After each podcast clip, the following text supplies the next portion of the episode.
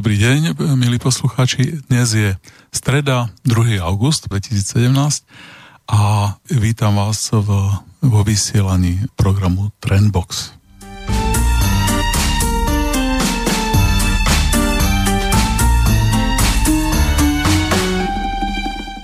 Dnešným hostom je Milan Krajňák, spisovateľ, politik, bloger. Ahoj, vítaj Milan. Dobrý deň prajem všetkým poslucháčom. Väčšina ľudí bude nás počúvať do záznamu, len niekoľko tisíc ľudí počúva nás naživo a zatiaľ počas e, viac ako dvoch mesiacov tohto programu nevolal nikto, tak ako zbytočne potom oznamovať e, to číslo do štúdia. Takže vlastne budeme, budeme sami a ako vždy začnem tým, že by som ťa chcel predstaviť, aby si vedeli politi- e, poslucháči predstaviť, že, že kto si Takže a koľko máš rokov? Začnem tým. 44, pokiaľ si dobre spomínam. 44? A v januári si mal 44, že? A odkiaľ pochádzaš? Kde si vyrastal?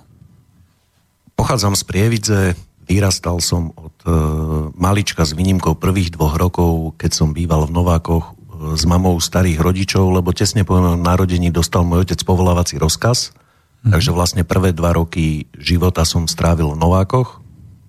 Na to mám veľmi dobré spomienky, pretože sme bývali pri železničnej stanici a starka mi rozprávala aj mama, že ja som bol schopný celé dni ma vyložili do okna, tam som klačal na stolička a pozeral som, ako chodia vlaky. To ma nesmierne bavilo. No a potom približne od 3. roku života až do skončenia gymnázia som e, vyrastal v Prievidzi. Mm-hmm. A od roku 91, vlastne keď som prišiel študovať do Bratislavy, tak mm, po štúdiu som zostal v Bratislave. A čo si išiel študovať? Ja som išiel študovať, e, e, vyberal som si, alebo teda podal som si prihlášku na dve školy. Jedna bola Národohospodárska fakulta e, Vysokej školy ekonomickej, dnešnej uh-huh. ekonomickej univerzity a politológiu. Uh-huh. Nakoniec som skončil ale pri politológii. Nelutujem to, pretože bolo to zaujímavé obdobie, pretože vtedy vlastne len sa politika ako, nazvime to, alebo veda súvisiaca s politikou sa len začala u nás po roku 1989 prednášať a študovať, čiže bolo to také zakladateľské obdobie. Mám na to veľmi dobré spomienky, veľa kamarátov z tých čias. To bolo na UK? To bolo na Univerzite Komenského. Tam v roku 1991 vznikla vlastne prvá katedra politológie. Viedol ju v tom čase profesor Kusy, uh-huh. ktorý napriek tomu, že povedal by som, má výrazne vyhranené názory, nazvime to liberálne, tak e, teraz som ho z hodovokolností stretol e, po dlhých, dlhých rokoch. Som sa mu prihovoril, pretože vážil som si ho za to, že absolútne nepotláčal žiadnu slobodnú diskusiu. To znamená aj na jeho prednáška, ale vo všeobecnosti na tej katedre mohol ktokoľvek prezentovať akékoľvek názory, nikdy za to nebol postihovaný. To znamená, mm. že išlo sa o to, že dobre, na prednáškach, seminároch sa môžeme hádať, na skúške musíš vedieť to, čo máš vedieť, ale nevidel som v tom čase u žiadneho pedagóga, že by sa vršil na študentoch, ktorí zjavne mali úplne iné názory ako on. V tomto zmysle ja mám na to obdobie veľmi, veľmi dobré spomienky. To si bolo ešte pred vojnou si študoval? Áno, áno, pred vojnou. Pred. No, takže v 91. si prišiel do Bratislavy. Kde bola tá, na ktorej fakulte to vlastne bolo? To je, myslím, že to dodnes na Filozofickej fakulte, je to v tej prístavbe, tam ako je aula Univerzity Komenského. Áno, na šavku. Tak, na šavku, tak zozadu je tzv. prístavba a v tej áno, prístavbe áno, áno. bola katedra politológie. A koľko vás tam študovalo? Myslím, že to vždy bolo tak do 20 ľudí v ročníku. A je niekto z tých tvojich spolužiakov, čo je známy teraz?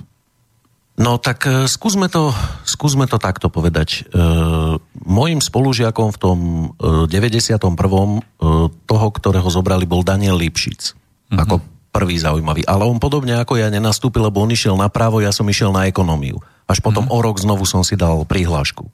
Ale teda budem hovoriť v tých, povedal by som, zakladateľských akože ročníkoch, kto mm-hmm. tam študoval. Čiže e, Daniel Lipšica som spomenul, Braňo Ondruš, súčasný štátny tajomník áno, áno.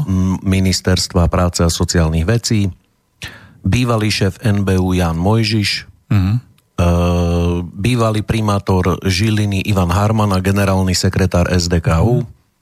bývalý podpredseda SNS Richard Hulín, e, komentátor hlavných správ Roman Michelko, uh-huh bývalý poslanec e, Braňo Orava. Hej, a všetci sa k tebe hlásia, týkate si, zdravíte sa. Áno, zdravíme sa. Od tých čias vlastne všetci si zdravíme, e, všetci sa zdravíme a e, napriek teda úplne rôznym politickým názorom máme, myslím si, také ako korektné vzťahy. Uh-huh. A z tých prednášajúcich tam, kto bol zaujímavý? Pre mňa boli najzaujímavejšie prednášky znovu človeka, s ktorým som vlastne celý život nesúhlasil, e, politológa profesora Rastislava Tota, mm-hmm. ktorý neviem, či ešte niekde, e, niekde prednáša. On bol v 90. rokoch takým zamečera, takým šéfom, že úradu strategických e, štúdií alebo tak. To bolo pre mňa najzaujímavejšie, pretože on prednášal tak, ako mne sa to páči. To znamená, že prednášal nejaké tézy hovoril, hmm. že takto to je a ja som to tak bral. A keď s tým nesúhlasíte, tak sa hádajte. No. A to mňa baví, keď, nie, keď sa nehovoria iba všeobecné frázy, ale keď niekto hovorí, že takto a takto a takto to funguje mm. a potom je priestor pre diskusiu. Mm-hmm. No, uh, to si dotiahol do bakalára?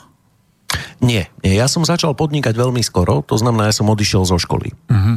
A až potom 10 rokov neskôr som e, e, postupne v Nitre a v Trnave vlastne skončil bakalára politológie a aj to bolo tak, e, povedal by som, s odretými ušami, lebo okamžite, ako som prišiel na tú katedru, alebo ako som prišiel do mhm. Bratislave, mm. som sa začal politicky angažovať a začal som aj podnikať.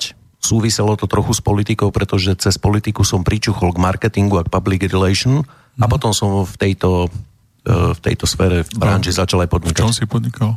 Uh, mal som PR agentúru dlhé roky, uh-huh. ktorá sa špecializovala na, aj na politické public relation a nazvime to kampane, ale aj na normálne klasické komerčné, to znamená najmä na nejaké strategickú komunikáciu, krízový manažment pri komunikácii, tomu som sa dlhé roky venoval a teraz vlastne v tej firme pokračuje namiesto mňa moja manželka, ktorá tiež pôsobila v tejto branži dlhé roky. Mm-hmm. A e, zároveň teraz tým si vral, že sa politicky angažoval, to znamená, že hneď v 91. si vstúpil do nejakej strany? Nie, nie, nie. Vtedy to bolo tak, že v 90. rokoch veľmi dobre fungovali tzv. mládežnícke organizácie politických strán, alebo povedal by som rôzne politicky zafarbené. Blízka KDH bola, bolo kresťansko-demokratická mládež Slovenska, blízko, nazvime to, demokratickej strany bola e, občiansko-demokratická mládež, e, blízko HZDS bolo Hnutie mladých za demokratické Slovensko, bola Mladá demokratická ľavica a ešte kopec ďalších. Ja som sa angažoval v občiansko-demokratickej mládeži, kde v 90. rokoch som bol aj e, nejaký čas predsedom. Mm-hmm. No a e, z tej tej konkrétneho politického zafarbenia vlastne z toho vyplývalo, že najbližšie sme mali ku demokratickej strane a ku KDH, k tedajším pravicovým opozičným stranám a, a tým pádom potom aj k SDK vo, vo voľbách e, v roku 1998. To, kto bol z tých známych politikov v tom čase tam? S kým si tak sa stretával v rámci toho? Mne bol vždycky najbližší Jan Čarnogurský a Vladimír Pálko. To znamená, to boli ľudia, E, s ktorými som sa stretával, s ktorými sa dodnes stretávam na priateľskej báze. A, ale takým môjim, neviem ako by som to povedal, tý, týchto dvoch ľudí si najviac vážim dodnes aj v tom zmysle, že som sa pri nich veľa naučil. A musím povedať, že sa cítim byť nejakým, nazval by som to, že ich žiakmi v tomto mm-hmm. zmysle, pretože mne sa páčila politika, ktorú robili a spôsob, akým ju robili. Oni boli vždy kontraverzní, pretože hovorili, čo si myslia, bez ohľadu na to, čo mm-hmm. si kto o tom mhm. myslel. Aj keď to bolo nepopulárne, ale najmä e, oni neuznávali taký ten typ politiky, taký ten vajatavý. Akože taký ten marketingovo usmievavý, hovorím to, čo ľudia chcú počuť. Áno, áno. Nie, oni si proste niečomu verili a za tým išli. A toto mne je veľmi blízke. Vieš, čo sa mi na nich páči? No, na týchto dvoch, keď konkrétne hovoríme, tak išiel som raz po Trnave a e, jak je tá a, taká dlhá ulica bývalá obchodná, ktorá vedie na to veľké námestie uh-huh. a išiel som z hora od cukrovaru a v strede tej ulice Oproti mne išiel Vladimír Palko v dlhom čiernom kaváte a ľudí takto zastavoval, každému podal ruku a povedal, ja som Vladimír Palko, e, kandidát na poslanca Národnej rady, alebo neviem, neviem teda, čo konkrétne, aké voľby boli vtedy. A ak vám to nebude robiť problém, chcel by som vás poprosiť, či by ste mi dali svoj hlas. V prípade, že máte nejaké ďalšie otázky, samozrejme, že, že môžem zodpovedať, alebo tak. A ja hovorím, že nie, že ďakujem, e, som sa predstavil, ma to potešilo. No ale ako takýto stisk ruky s nejakým človekom, ktorého človek pozná z televízie, je to také veľmi pozitívne. Hej? Veľmi mi to, ako je, je to vec, ktorú si pamätám do, dodnes a, a Vladimír Palko je veľmi pracovitý. Hej? Ak je ochotný toto robiť, že ísť po ulici mesta a podávať ľuďom ruku, vidím, že píše veľmi veľa, aj, aj písal niekedy, popri tom stíhal teda uh, aj normálne pracovať, však mal rôzne funkcie, takže je to veľmi pracovitý človek a veľmi si ho za, za toto vážim. A, a teraz dokonca v posledných dvoch rokoch veľa článkov, čo vyšlo, bolo také, že no každý sa do neho naviezol. Uh-huh. Čiže on si vedel povedať ten názor a vedel si za ním stať, aj keď by mohol byť za to no, nepopulárny. To mi je práve sympatické, že ja som si povedal, že môjim takým jedným z hlavných kritérií pôsobenia alebo takých pravidel pôsobenia v politike je, že človek nesmie stratiť vlastnú tvár alebo povedal by som vlastnú česť.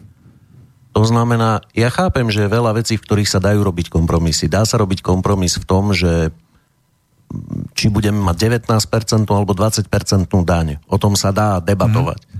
Ale sú aj veci, pri ktorých e, by mal mať človek vyhranený názor a povedať si, že no ale v tomto sa debatovať nedá. Ako príklad poviem, no tak ja si napriek tomu, že to nie je veľmi populárne u nás, myslím, že by sme sa mali snažiť ako Slovensko byť čo najviac samostatní, ako môžeme byť. Ano. To neznamená, že zajtra chcem vystúpiť z EÚ. Ehm, momentálne by sme z toho ani nič nemali, ale e, ide mi o to, že ak sme proste suverénny národ a štát a chceme robiť vlastnú politiku, tak eh, by sme sa nemali toho báť. No, a, uh, a toto je dnes napríklad absolútne nepopulárne, ale ja z toho nezlávim, pretože tomu verím. Pretože no. verím tomu, že nemáme, tak povediať, za pár ekonomických výhod krátkodobých uh, predať suverenitu a vstúpiť do čo najhlbšieho jadra, kde potom u nás budú rozhodovať iní. Mm-hmm. No.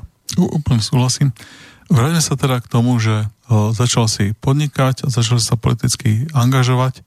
O, to trvalo asi... Do, kedy si išiel potom na vojnu vlastne? Na vojnu som išiel v, od 1. oktobra 1997, mm-hmm. čiže od 1. oktobra 97 do asi 25.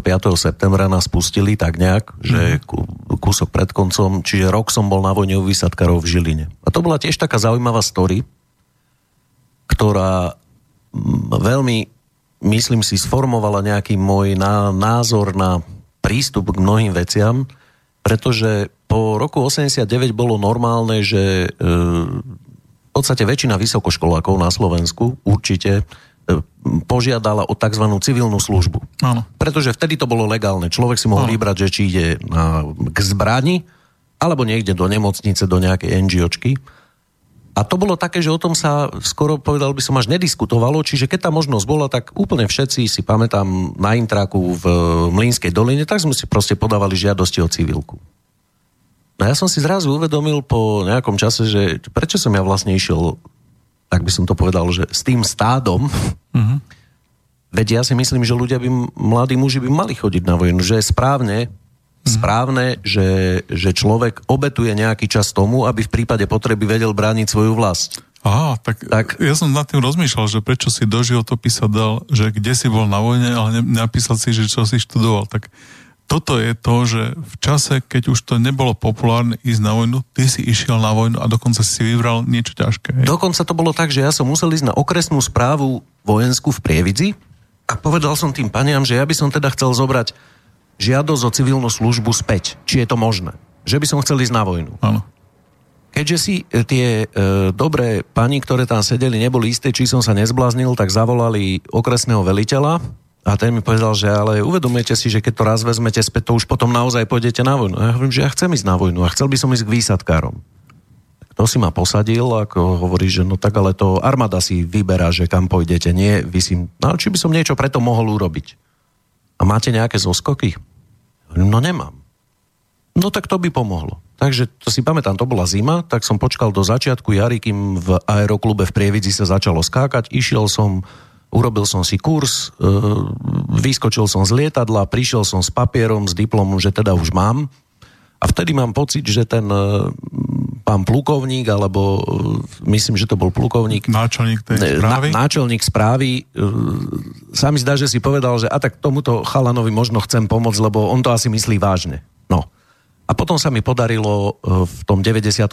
sa dostať k výsadkarom a bol to pre mňa jeden z najkrajších rokov môjho života, pretože sa tam stretla veľmi, veľmi dobrá partia ľudí.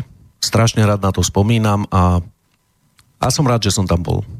No, niekto z tých ľudí je známy? E, čo? Bol som tam so synom pána Čarnogurského, s najstarším synom. S Jankom. Dokonca sme tak uh, uh-huh. spávali, že na tej poschodovej posteli on spal dole, keďže bol starší, tak mal prednostné právo, ja som bol mladší, tak som spal hore a vždy, keď som v noci chrápal, tak on iba do tých, to sú také tie klasické postel, iba kopol do tej, do tej siete, čo mňa nadhodilo a tým pádom som prestal chrápať, takže, takže uh-huh. takto, takto sme boli.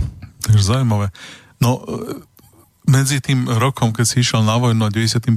rokom, tu uplynulo 6 rokov. Hej? Áno. Čiže 6 rokov si sa angažoval v tej, tej uh, politickej mládeži. Áno. A ešte už si bol aj straník, či ešte si nebol Nie, nie, nie. Nebol som, nebol som straník, ale v rôznych fázach tých 90 rokov, keďže vtedy to bola, sme to protimečiarovská opozícia, uh-huh.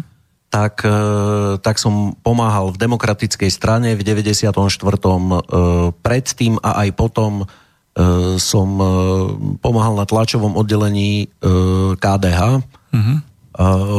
To všetko sme robili ako dobrovoľníci. Kde čiže... sedelo KDH vtedy? KDH sedelo na Žabotovej a demokratická strana sedela na Šancovej. Vzdialené asi 5 minút peši. Počkaj, Žabotová to je... Pod hlavnou stanicou v Bratislave. Stanica, už viem, kde. Hm? A e, na Šancovej... Se... No hej, či to sú vedľa seba. Áno, 5 minút peši po Šancovej vlastne ulici. To Takže bolo. si chodil aj tam, aj tam pomáhať. Uh, áno, ale v, rô, v rôznych obdob... Nie, nie uh-huh. súčasne, tak predsa len to boli aj konkurenčné strany, aj keď spolu úzko spolupracovali.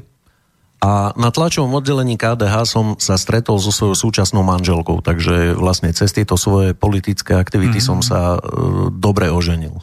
No, no. V E, chodil si tam pomáhať, kto tam bol vtedy, okrem, spomínal si Čarnogorského, spomínal si Palka, kto tam ešte bol na KDH vtedy?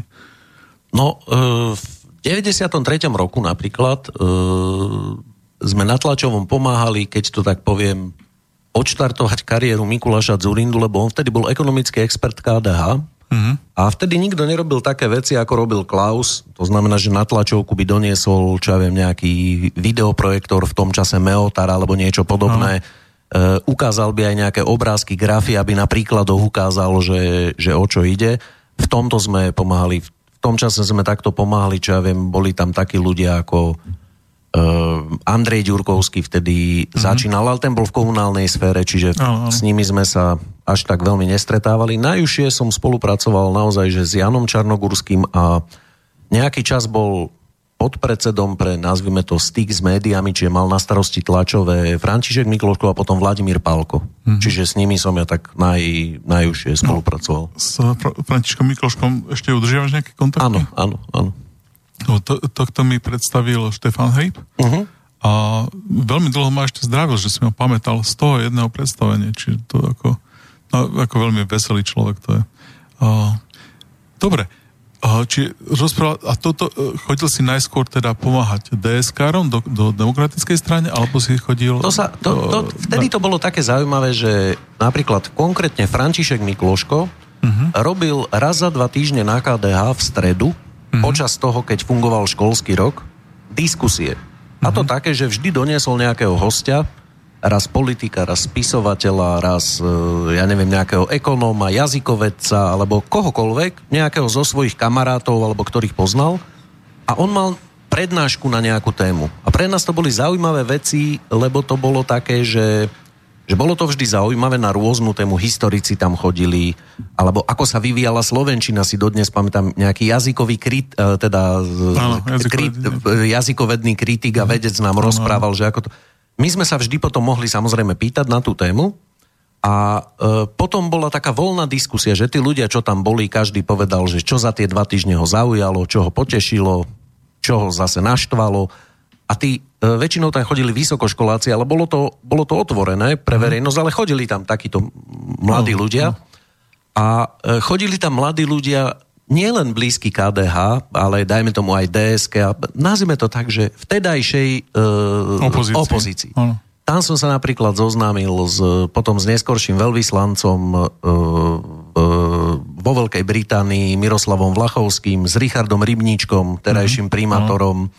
A, a ďalšími ľuďmi, ktorí poslancami aj, aj rôznych strán, alebo potom rôzne politicky, ale to bola taká, e, tak by som povedal, že vtedy nás angažovať sa nejako mhm. verejne, to je jedno, či priamo v politike, alebo v nejakých tých spoločenských organizáciách, vtedy to veľa mladých ľudí bavilo uh-huh. a bavilo ich, čo viem, diskutovať, hádať sa v dobrom, myslím, na rôzne témy.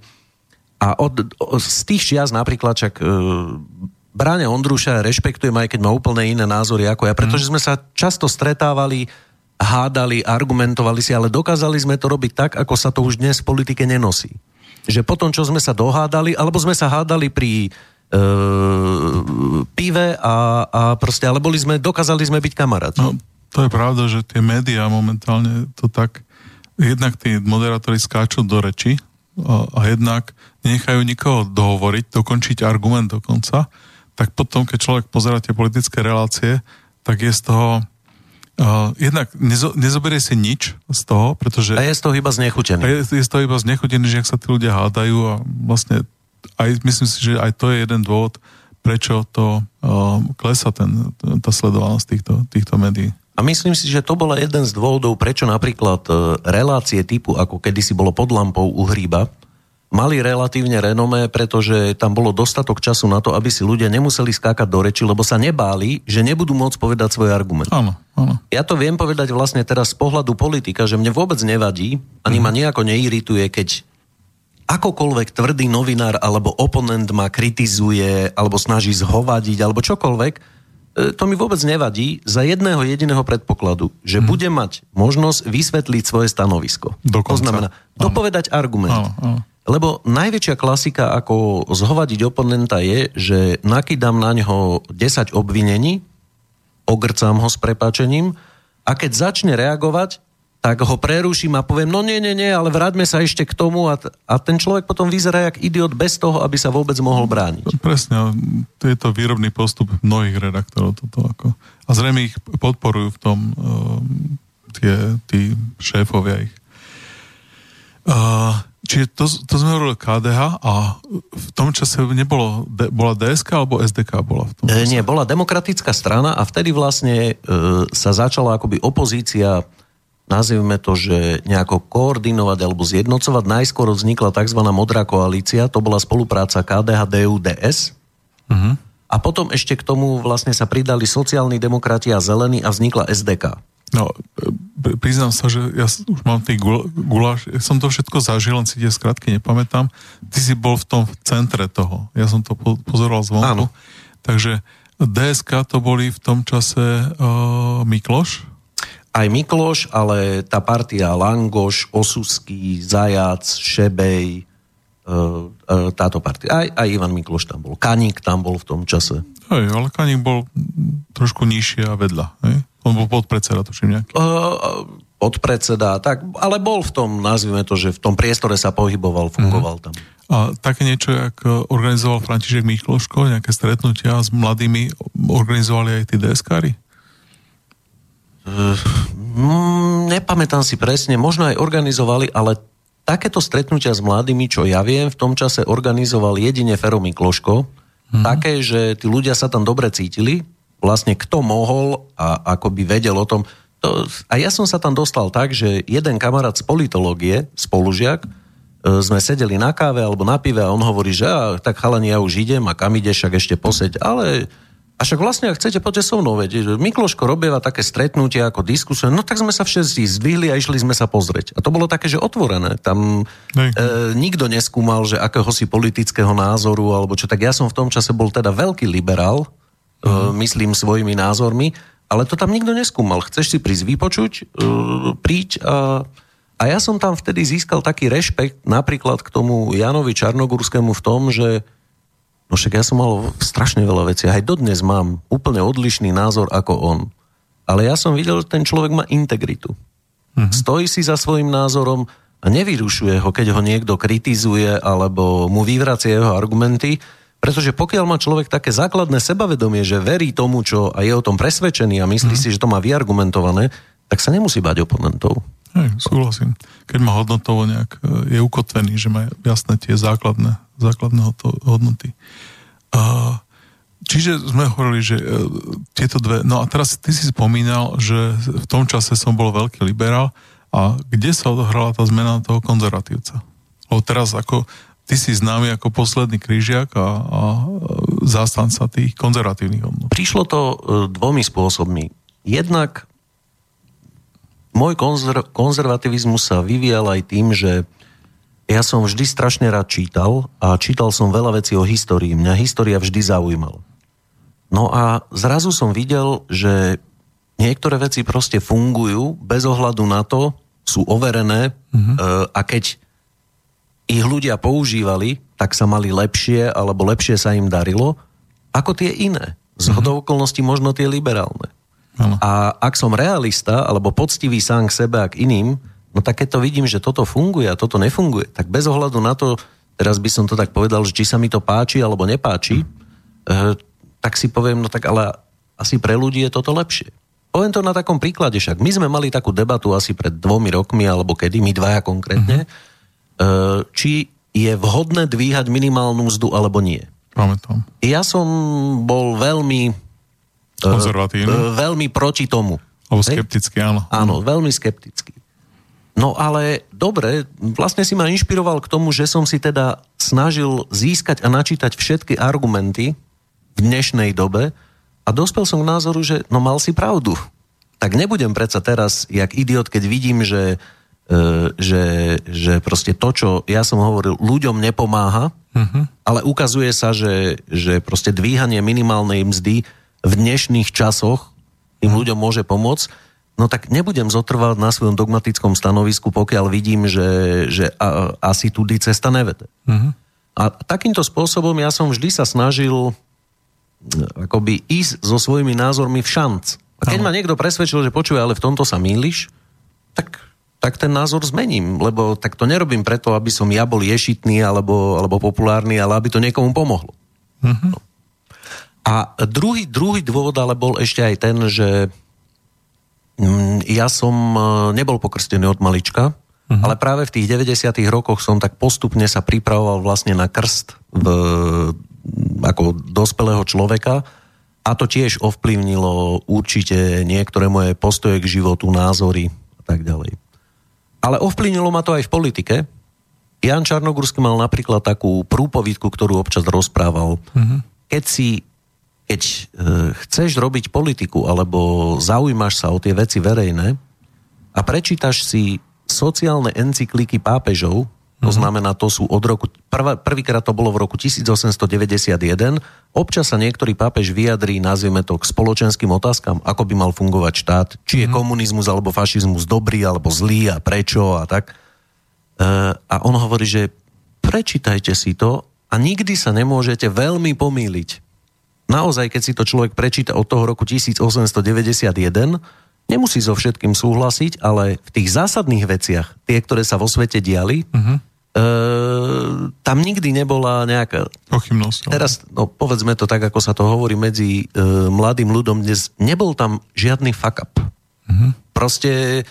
Mm, vážny kopanec. E, je, to, je to tak, že predsa len tým, že že tá církev existuje 2000 rokov, tak nejaká skúsenosť, by som povedal, e, aj písaná v tých vatikánskych archívoch je. A, e, a veď to dobre vieme, že mnohé veci v histórii sa opakujú. Aj keď v trošku inom kontexte, ale ako príklad poviem, že tak e, 5000 rokov sa v dejinách ľudstva diskutuje, či úrok uh-huh. je plus alebo mínus. Či ľuďom škodí alebo pomáha. A ak škodí, tak e, treba ho zakázať úplne, alebo len e, vyzývať e, ľudí, že nech nepožičiavajú na úrok. A ak pomáha, za akých okolností pomáha, keď je to úžera. Proste toto sa diskutuje naozaj posledných 5000 rokov. Ja. A napríklad tým, že, že tá inštitúcia ako katolická církev existuje 2000 rokov, no tak má zozbierané všetky argumenty za alebo proti a je zaujímavé niekedy si to vypočuť aj z takého, to povedal by som, historického uhla e, pohľadu. Perfektne. Dajme si prvú pesničku.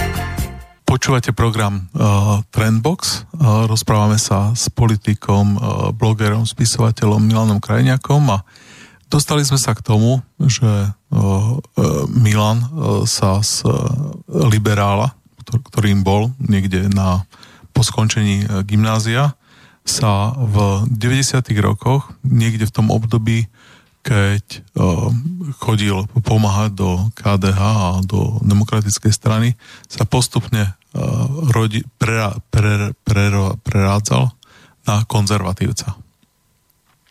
Menil na konzervatívca. No a začali sme hovoriť o tých encyklíkach pápeža a ja si myslím, že my sme tom pokračovali aj cez pesničku. Ja si myslím, že bolo by to zaujímavé aj pre poslucháčov.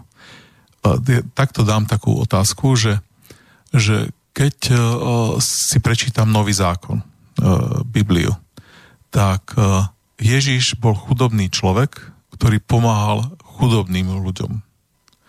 A na západe vidíme, že e, kresťania podporujú republikánu. Stranu, ktorá sa snaží hlavne pomáhať bohatým ľuďom a podnikateľom. Ako sa tieto dve veci, uh, jak si to ty v sebe riešil, uh, o, keď si skončil to gymnázium a jak sa tieto veci postupne u teba menili? No, uh, tak najskôr by som sa vyjadril k tomu novému zákonu. Uh-huh ja ako krížiak uh-huh. to beriem tak, že Ježiš sa zastával tých, ktorým sa krivdilo. Uh-huh. Krivdilo sa im ekonomicky, sociálne, e, akokoľvek. Uh-huh. Napríklad, ale aj tým, že čo ja viem, s niektorými ľuďmi sa ostatní nestretávali. E, typickým príkladom boli mýtnici. Uh-huh. Mintníci to boli vlastne daňoví úradníci. Uh-huh. Samozrejme, že oni niekedy boli aj e, skorumpovaní, alebo veľmi často, ale niekedy aj nie. Iba tým, že vlastne vyberali to mýto alebo daň pre Rimanov, tak e, Židia sa s nimi nerozprávali. A on hej. Čiže mhm. vlastne akoby zastal sa ich ľudský aj tak e, sociálne, vzm- teraz nemyslí, spoločensky, nie sociálne v zmysle akože chudobný, nechudobný. A e, to znamená, áno, Ježiš určite pomáhal chudobným. A, ale on sám, myslím si, že je to trošku skreslené, že by bol, uh, že by patril k chudobnej vrstve. On určite nebol bohač, ani jeho rodina, teda v mhm. ktorej vyrastal, neboli bohatí, ale remeselník v tom čase bola stredná trieda. Uh-huh. Pretože ten remeselník mal nejaké remeslo, ktorým sa vedel jeho uh, odčím, tak by sme povedali uh-huh. svätý Jozef, sa určite vedel o seba postarať, pretože byť tesárom, to bolo v tom čase veľmi vítané e, remeslo, tak nebol to možno IT odborník na tak, dnešných časoch. Nebol ale... to otrok, nebol to polnospodár, bol to človek, ktorý bol slobodný. Áno, bol slobodný. A mohol poskytovať služby komu chcel, mohol chodiť voľne do iných miest a podobne. To sú veci, ktoré boli privilegované v tom čase. E, no, nazvime to tak, že, že boli súčasťou nie, alebo teda boli E, nerobili to tí úplne najchudobnejší, e, robili to takto tí, no, ja by som to nazval stredná trieda. Mm-hmm. Stredná trieda. A ešte by som povedal, že podľa rôznych takých e, zachovaných listín, alebo minimálne takých veľmi tradícií, ktoré sa považujú za overené, bolo, že keď Ježiš s Máriou, ktorá bola tehotná, išli na to sčítanie ľudu, do, uh-huh. Ježiš, Jozef s Máriou uh-huh. išli na sčítanie ľudu do uh, Betlehema, tak v niektorých tých správach análoh sa hovorí, že išla s nimi slúžka, hmm. práve kvôli tomu, že očakávali každú chvíľu, že by Mária mohla porodiť a teda potrebovali mať niekoho pri ruke. No ak mohli mať slúžku, tak to hmm. znamenalo, že, že neboli tí najchudobnejší. Čiže e, to len hovorím svoj názor, toto, čo hovorím, nie je žiadna dogma viery, alebo, uh-huh. a určite Ježiš sa zastával tých najchudobnejších, aj tých najvyčlenejších zo spoločnosti, čo ja viem, malomocných uh-huh. a ďalších, s ktorými sa nikto nechcel rozprávať. No, ale keď sa vrátime k tomu, že liberáli, tak ich áno. Po, postoj je, že pracujú alebo skap, áno, e, doslova, že, že každý, kto pracuje, by si, si tou prácou si zaslúži peniaze, ale keď niekto nie je schopný a tak je to len jeho neochota pracovať a preto ten liberálny postoj je, že, že netreba ľuďom pomáhať v zmysle, v zmysle, že... Spoločnosť, každý si má pomôcť sám. Tak, nejak, no. Áno. no, ja to vnímam znovu trošku inak. Osobne si myslím, že pracovať by mal každý, kto môže. To znamená, kto je zdravý. To vnímaš teraz tak, alebo si to vnímal už v 91. Vždy, vždy som to tak vnímal. Uh-huh. Vždy som to tak vnímal, akurát som si neuvedomoval v tých 90. rokoch, a to prišlo až rokmi a skúsenosťami, že v každej spoločnosti je veľa ľudí, ktorí sa dostanú do problémov nie vlastnou vinou. Mhm. Poviem to príklad, však teraz máme exekúcie. No, v dobrej viere podpísal brat bratovi e, spoluručenie za nejaký úver. Mhm. A ten jeho brat sa neukázal ako lump, ktorý sa na to vykašľal. No ale predstavme si, že mal auto nehodu a zomrel. Mhm. Jeho rodina to splácať nevedela a teraz ten jeho brat, už dnes na penzii, ešte stále mu exekútor z dôchodku strháva do konca života bude nejakú sumu, pretože vie, že to nikdy nesplatí. Áno, možno urobil chybu, že si mal dobre prečítať, čo podpisuje. Mhm. Ale to do konca života bude finančným otrokom? To No, si myslím, že nie je fér. Ako by si to vyriešil, túto vec konkrétnu? Tuto, no, no veľmi jednoducho. E, myslím si, že po... Vyriešil by som to biblicky. Neviem, no. či vieš, že Boh už na Sinaji, keď vyviedol Židov z Egypta, tak im tam prostredníctvom Mojžiša nedá len 10 božích prikázaní, ale aj ďalšie, akoby zákony alebo pravidla, ako by sa mali ako národ, budúci štát správať. E, počul si niekedy o jubilejnom roku? Áno, áno. No, to znamená, každých 50 rokov by mali byť odpustené uh, to dokonca, všetky dlhy. Viem povedať aj v hebrejčine, jak sa to povie. Šmita. No. A šmitec sa povie ľudovo. Áno. Čo to vlastne znamená? Že e, keby každý vedel, že každých 50 rokov sa e, odpúšťajú dlhy, Mhm. tak e, v tom Izraeli to fungovalo tak, že napríklad chcel by si si odo mňa požičať peniaze Mhm. a povieš mi, že ja ti dám svoje pole ako do zástavy. Mhm. A e, ja si poviem, no však dobre, no veď ako fungujú klasicky dneska nebankovky, však v poriadku, dáš mi pole do zástavy, ja ti dám 5000 eur, Áno. pole má hodnotu 100 tisíc, no tak buď mi to vrátiš aj s veľkými úrokmi, alebo keď mi to nevrátiš, tak budem mať pole. Áno. E, tak či tak. Tak to normálne funguje, áno. Tak to funguje. No lenže, e, keby sme boli v e, Izraeli tých biblických časoch, tak by som si musel povedať, koľko mám rokov do, biblic, do e, Jubilea? jubilejného No, roku. no. Dajme tomu, že 10. Mhm. Ale potom, aj keby si mi to ty nemohol splatiť, ti to pole musím vrátiť. Mhm. Čiže ja mám... Dobre, a za 10, keby si mi to nesplatil, za tých 10 rokov, ktoré zostávajú, tých 10 úrod, koľko by som z toho mohol mať?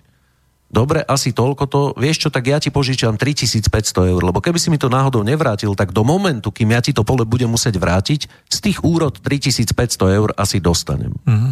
Ale každý vedel, že ta- tak povedal, aj schudobnené rodiny, ktoré urobili chybu a prišli o to svoje pole, Mhm. vedeli, že má zmysel sa snažiť, lebo pri najhoršom môj vnúk, keď dobre vychovám svoje deti a ešte aj toho vnúka stihnem aspoň trochu, dostane to pole späť.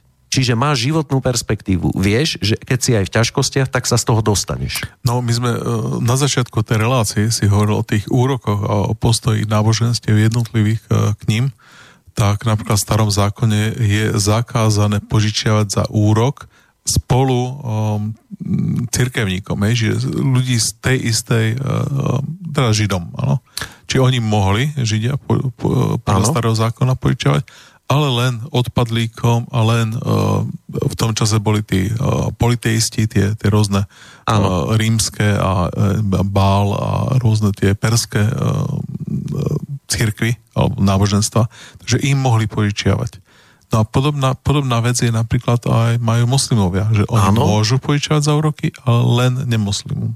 Áno, dokonca e, a v tomto je zaujímavá predvídavosť niektorých pápežov. Mm-hmm. Totižto do zhruba 16. storočia bolo zakázané aj v kresťanstve požičiavať za úrok. Mhm.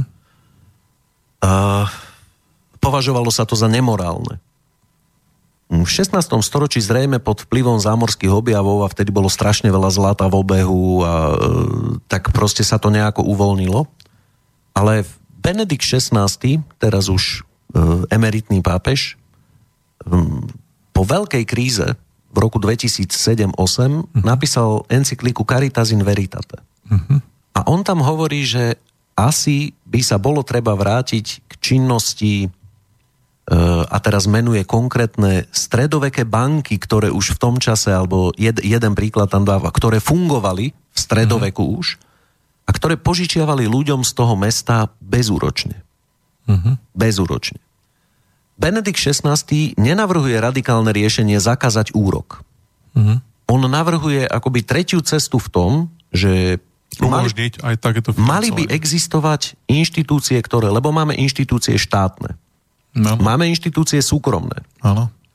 A e, on hovorí, že aj na trhu by mali fungovať inštitúcie, ktoré normálne sa snažia byť konkurencieschopné. To znamená normálne podnikať. Nie sú to štátom dotované alebo držané inštitúcie, ale nazvime to vo svojej spoločenskej zmluve by mali vopred, že všetok zisk sa používa, čo ja viem, na tú a tú nemocnicu. Niečo, ale aby to bolo inštitucializované, to znamená napríklad, že ľudia by vedeli, ak budem v tejto pekárni nakupovať, tak táto pekáreň je vlastne pridružená výroba domova, detského domova tam a tam. Keď ja si tu kúpim chlieb, možno je o 10 centov drahší, ale je dobrý a žije z toho, on vytvára zisk. Ale všetok zisk ide na fungovanie toho detského domova. Čiže také no, komunitné alebo družstevné... Sociálne podniky. So- sociálne. Sú to, sú to sociálne podniky. A to, to ma napríklad, toto ma veľmi zaujalo a, a rozmýšľal, e, rozmýšľal som potom nad tým, že ako by sa to v nejakých normálnych podmienkach dalo realizovať. Mm, možno z jednou z foriem by bolo to, že mm, tak ako je tá asignácia, že dnes môže dať 2% niekam, štát by v nejakých sférach činnosti, podnikateľských, ale klasicky, mohol e, povoliť vznik spoločnosti, nazvime to e, iného typu SROčiek, ktoré by ale museli mať priamo v e, spoločenskej zmluve, že dajme tomu minimálne 50% zisku ide na takúto vopred určenú činnosť, tak ako sa musí zaregistrovať dnes NGOčka alebo nadácia, keď ty jej chceš, aby, aby to ministerstvo financí mohlo skontrolovať, že to nie je podvod. Mhm. Ale proste kto by bol na takomto zozname, tak by mohli fun- Ja si to viem predstaviť aj inak. Predstav si, že niekto pochádza z veľmi malej obce. Mhm. Stal sa z neho úspešný podnikateľ. Dane platí v Bratislave. Lebo dajme tomu, tu má firmu, alebo, alebo už kde pôsobí. Áno. A predstav si, že by mal tú možnosť dať do spoločenskej zmluvy, že 10% zo zisku každoročne odvedie svojej rodnej obci. Pretože Ako daňový náklad, hej? ako, ako daňový náklad, ako to takýto spôsob podnikania, keďže, e, keďže vie, že tá obec má 500 obyvateľov, je chudobná, ale vyrastajú tam deti, tá škola niečo potrebuje, obec je, e, vymyslím si, vyšný komárnik alebo nižný komárnik, nikdy tam žiaden veľký investor nepríde, ale on môže byť tým investorom. No myslím, že niečo podobné už daňové zákony uh, umožňujú.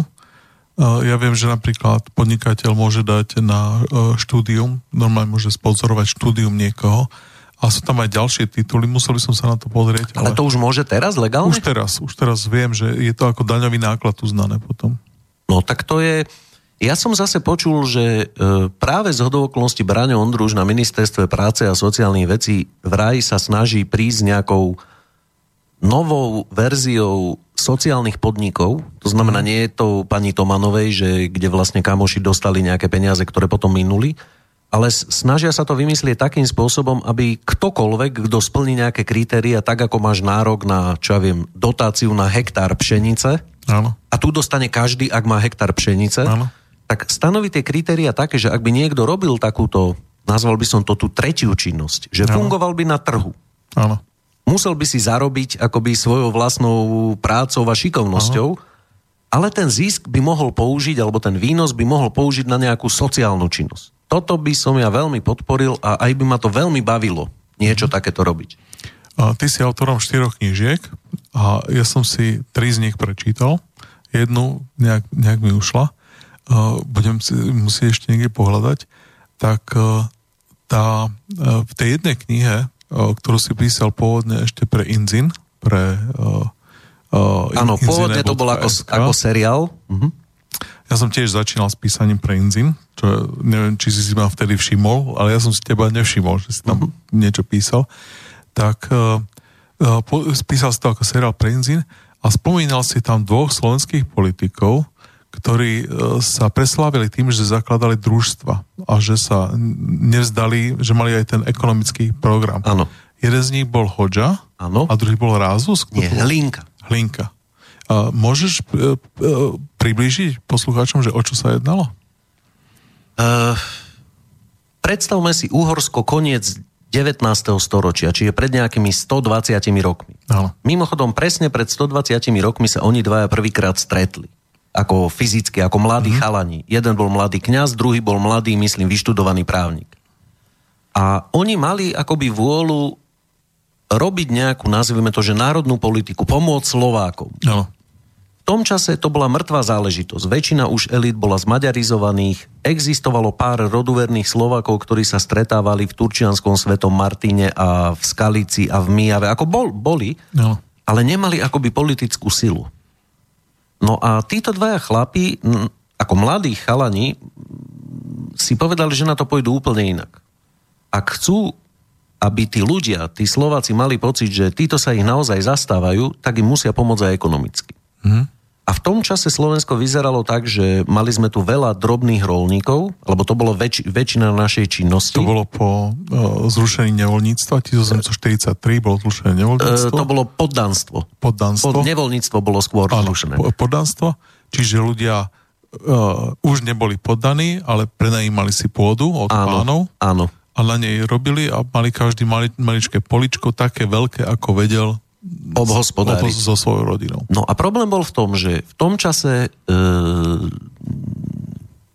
no nechcel, aby to niekto zobral zle, ale niektoré naše dediny v tom čase veľmi pripomínali dnešné rómske osady. Poviem v čom.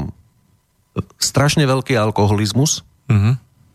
a veľmi veľa e, ľudí neposielalo svoje deti do školy. Aj kvôli tomu, že však pomáhali pri e, polnohospodárských Áno, prácach a tak, ale no povedal by som, že do značnej miery na to aj kašľali, pretože ten alkoholizmus bol veľmi, veľmi, veľmi rozšírený. Áno. No.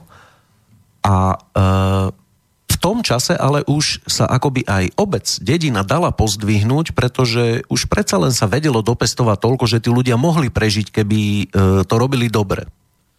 A v tom čase tento Hlinka s Hodžom, každý po vlastnej linke, e, začal zakladať svojpomocné družstva, ktoré vymyslel Jurkovič už e, pár desiatok rokov predtým. Áno. Ale e, to, čo, to, čo neboli to také tie JRD, čo si pamätáme potom, ono to boli vlastne také, nazvime to, dedinské poisťovne, mm-hmm. kde sa každý sedliak skladal nejakou sumou na dve veci. Jednak, aby si spolu mohli kúpiť, lebo v tom čase už boli kosačky, sejačky, si celých ťahali kone. Ale predsa len to veľmi pomáhalo, než keď musel Áno, e, ten rolník pamätám z kešene proste rozhadzovať, alebo mal ten sejat. No ale ten sejací stroj stačil v obci jeden Áno. lebo to stihli obospodariť.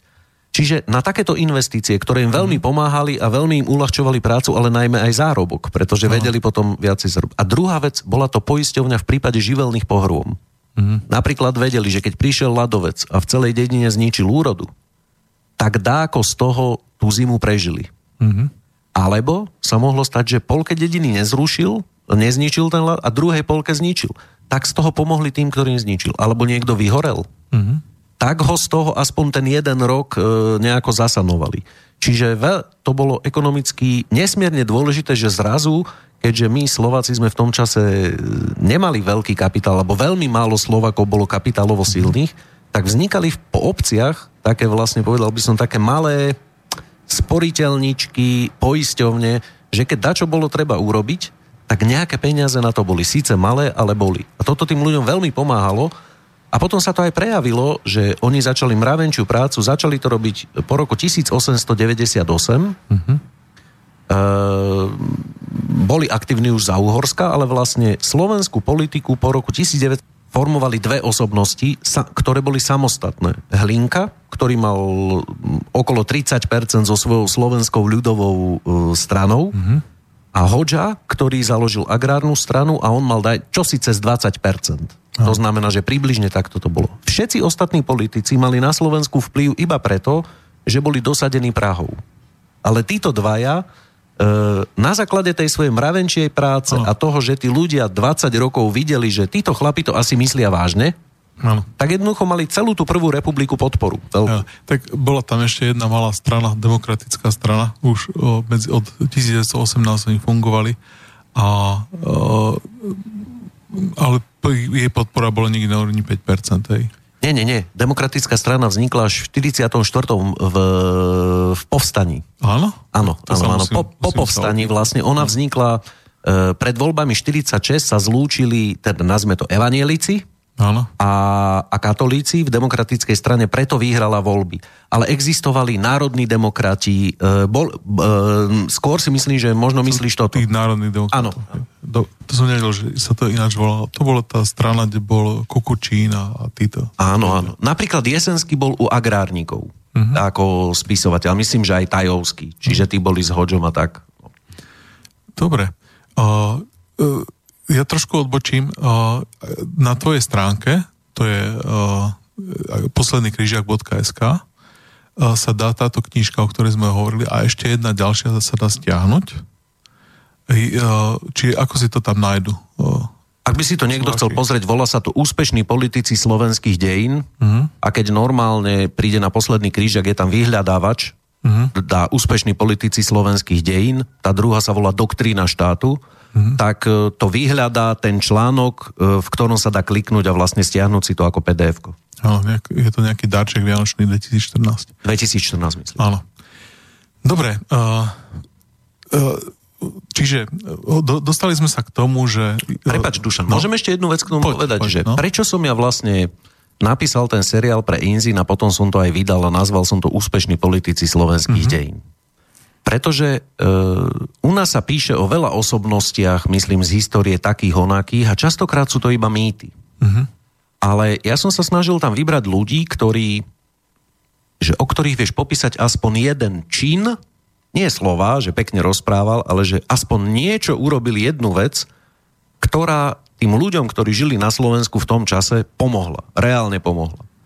A sú tam aj politici, ktorí, teraz sú tam králi, je tam Mária Terézia, ktorú mnohí by považovali, však to bola nejaká Rakúska, alebo neviem, nejaká panovnič.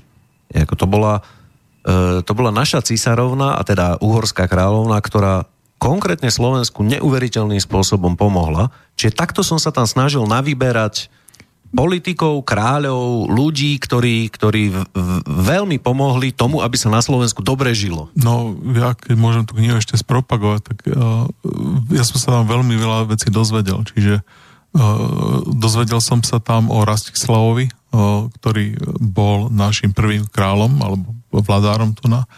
Uh, veľmi pekne a pozitívne si písal o Svetom Štefanovi, čiže to je vec, čo doteraz uh, väčšina Slovákov si myslí, že Svetý Štefan bol zlá osobnosť pre nás, pretože založil to Maďarské kráľovstvo, on bol ma- Maďar. Uh, dozvedel som sa tam o Janovi Luxemburskom, uh, spísal si tam Žigmundovi. o... Žigmund, Žigmund, Luxembur, Luxembur, Žigmund Luxemburský dozvedel som sa tam o Palatínovi Turzovi si písal, to bolo tiež zaujímavé. No a samozrejme o Štúrovi si, si písal, o Hodžovi, o... Čiže bolo to, a, potom aj o tej generácii Mojzes, Daxner, to boli tiež zaujímavé veci, o ktorých som nevedel. Takže o, veľa vecí, keď človek ho zaujímajú slovenské dejiny, kniha stojí za to si to prečítať, e, dozvie sa tam aj keby všetky tie veci už vedel, tak niektoré súvislosti sú veľmi zaujímavé o detaily. Takže... Tu, tú knihu si teda písal asi v ktorých rokoch? Tú knihu som písal, myslím, že okolo roku 2000, 10. Ale ten Inzin si písal? Ten, počkaj, nie, Inzin som písal, vie, to bolo zaujímavé. Inzin som písal okolo roku 2001. No. A vydal som to až v 2012. A to bola tvoja prvá kniha. Toto. Áno, doplnil som do toho e, ešte nejaké ďalšie osobnosti, ktoré som vtedy e, v tom seriáli pre Inzin nemal, tak som uh-huh. si mhm. povedal, že také, ktoré sa mi zdali dôležité, že tam nemajú chýbať, som doplnil. A potom som to vydal a spolu s tým som vydal vlastne aj doktrínu štátu. To bolo v 2012. No a to je, to je ďalšia vec, tá doktrína štátu. A teraz nedávno si bol niekde na severe Slovenska a mal si besedu a bolo to presne o tejto do, doktríne štátu. Ja som tam spoznal. Áno, áno. Tá, tá beseda sa volala, že či chceme byť orly, alebo... alebo Tatranský orly, alebo tatranské ovečky. Alebo tatranské ovečky. Uh, vysvetli, prosím ťa, tú základnú koncepciu tej knihy, že o čo sa jedná. My sme mali e, vždy v dejinách sa akoby tých našich elitách, tí, ktorí chceli národ viesť, byli dve také koncepcie, že ako k nám pristupovať. k nám Slovensku, k nám Slovakom. Jedna koncepcia bola, že my sme tak malí a tak bezvýznamní, že vyberme si niekoho mocného, komu budeme slúžiť a za to, že mu budeme dobre slúžiť, tak e, on sa o nás postará. Alebo, povedal by som to tak, že my sme také milé tatranské ovečky, mieru milovné, ten národ holubičí, potrebujeme nejakého pastiera, ktorý nás i napasie a samozrejme mm, bohužiaľ na tom vždy tí honelníci, ktorí tie ovečky aj ostrihajú, aj podoja, aj zarežú, keď treba niekedy, tak tí na tom dobre zarobia, ale čo už my biední túto maličky v strednej Európe? Uh-huh. No toto ja z duše odmietam pretože takto vôbec nie je a ani to tak v histórii nebolo. A práve naopak vždy, keď sa našiel niekto, kto si povedal, no aký sme, taký sme, ale vieme sa rozhodovať samostatne a keď sa budeme rozhodovať my sami o sebe lepšie ako tí iní, tak sa budeme mať aj lepšie, tak sa aj budeme mať lepšie ako oni. No. Samozrejme, ja to volám, že stredná Európa to je vždycky tanec s vlkmi. Lebo vždycky v strednej Európe boli dve silné mocnosti, veľmoci Rusko a Nemecko, ktoré si to tu rozdávali v strednej Európe, tak by som to povedal, že kto tu bude mať väčší vplyv? Akorát na našom území sa rozdávajú. No, tak v Polsku, na našom území no, a tak na ďalej. Na Ukrajine, proste no. tu na tomto. No. Ale e, samozrejme, že toto si uvedomujem. Ale práve preto, práve preto e, si treba dobre rozmyslieť, že, že v čom sa budeme rozhodovať sami a v čom u nás je taká bírežská mentalita, najmä elit, že e, buďme my taký vzorový štát, uh-huh. vzorový komunistický štát, to bolo za komunizmu, muster štát to volali mnohé naše elity za druhej svetovej vojny uh-huh. a potom nás tí veľkí budú mať radi a dovolia nám viacej ako tým ostatným. Budeme mať za to výhody. Uh-huh. To ja považujem za strašne naivné, pretože veľmoci nemajú priateľov medzi malými národmi. Veľmoci majú iba záujmy. Áno. A ak nás niekto má brať vážne, tak si najskôr musíme aspoň trošku vydobiť nejaký rešpekt. A, a čo tam píšeš, to je veľmi dôležité. Nielen rešpekt, ale mali by sme si aj povedať, že čo chceme. No, to by sme si tiež mali povedať. Že, a čo, čo, je náš, čo, je, čo je náš záujem. Dobre, dajme ďalšiu pesničku.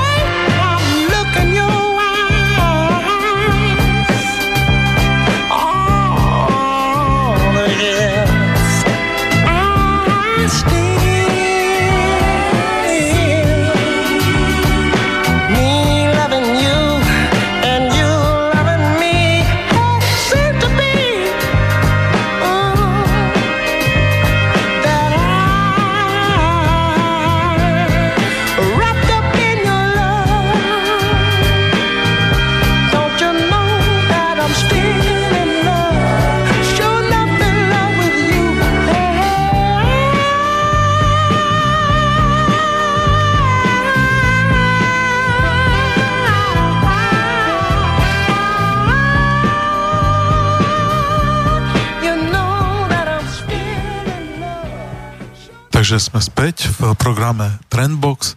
Rozprávame sa s Milanom Krajniakom, spisovateľom, politikom, blogerom, komentátorom uh, súčasného politického diania.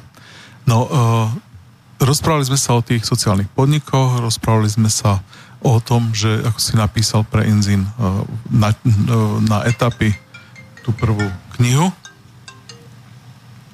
A potom a potom e, sme uh, trošku odbočili k uh, tomu, ako, uh, že Slovensko by si malo definovať svoje uh, národné zájmy. Uh, to bola v ktorom roku tu si písal túto knihu? V 2012. 2012. Takže ešte medzi chýba nám medzi rokom 99 zhruba a 2012 dosť, dosť uh, veľký čas. Uh, v 99. si skončil vojnu 98.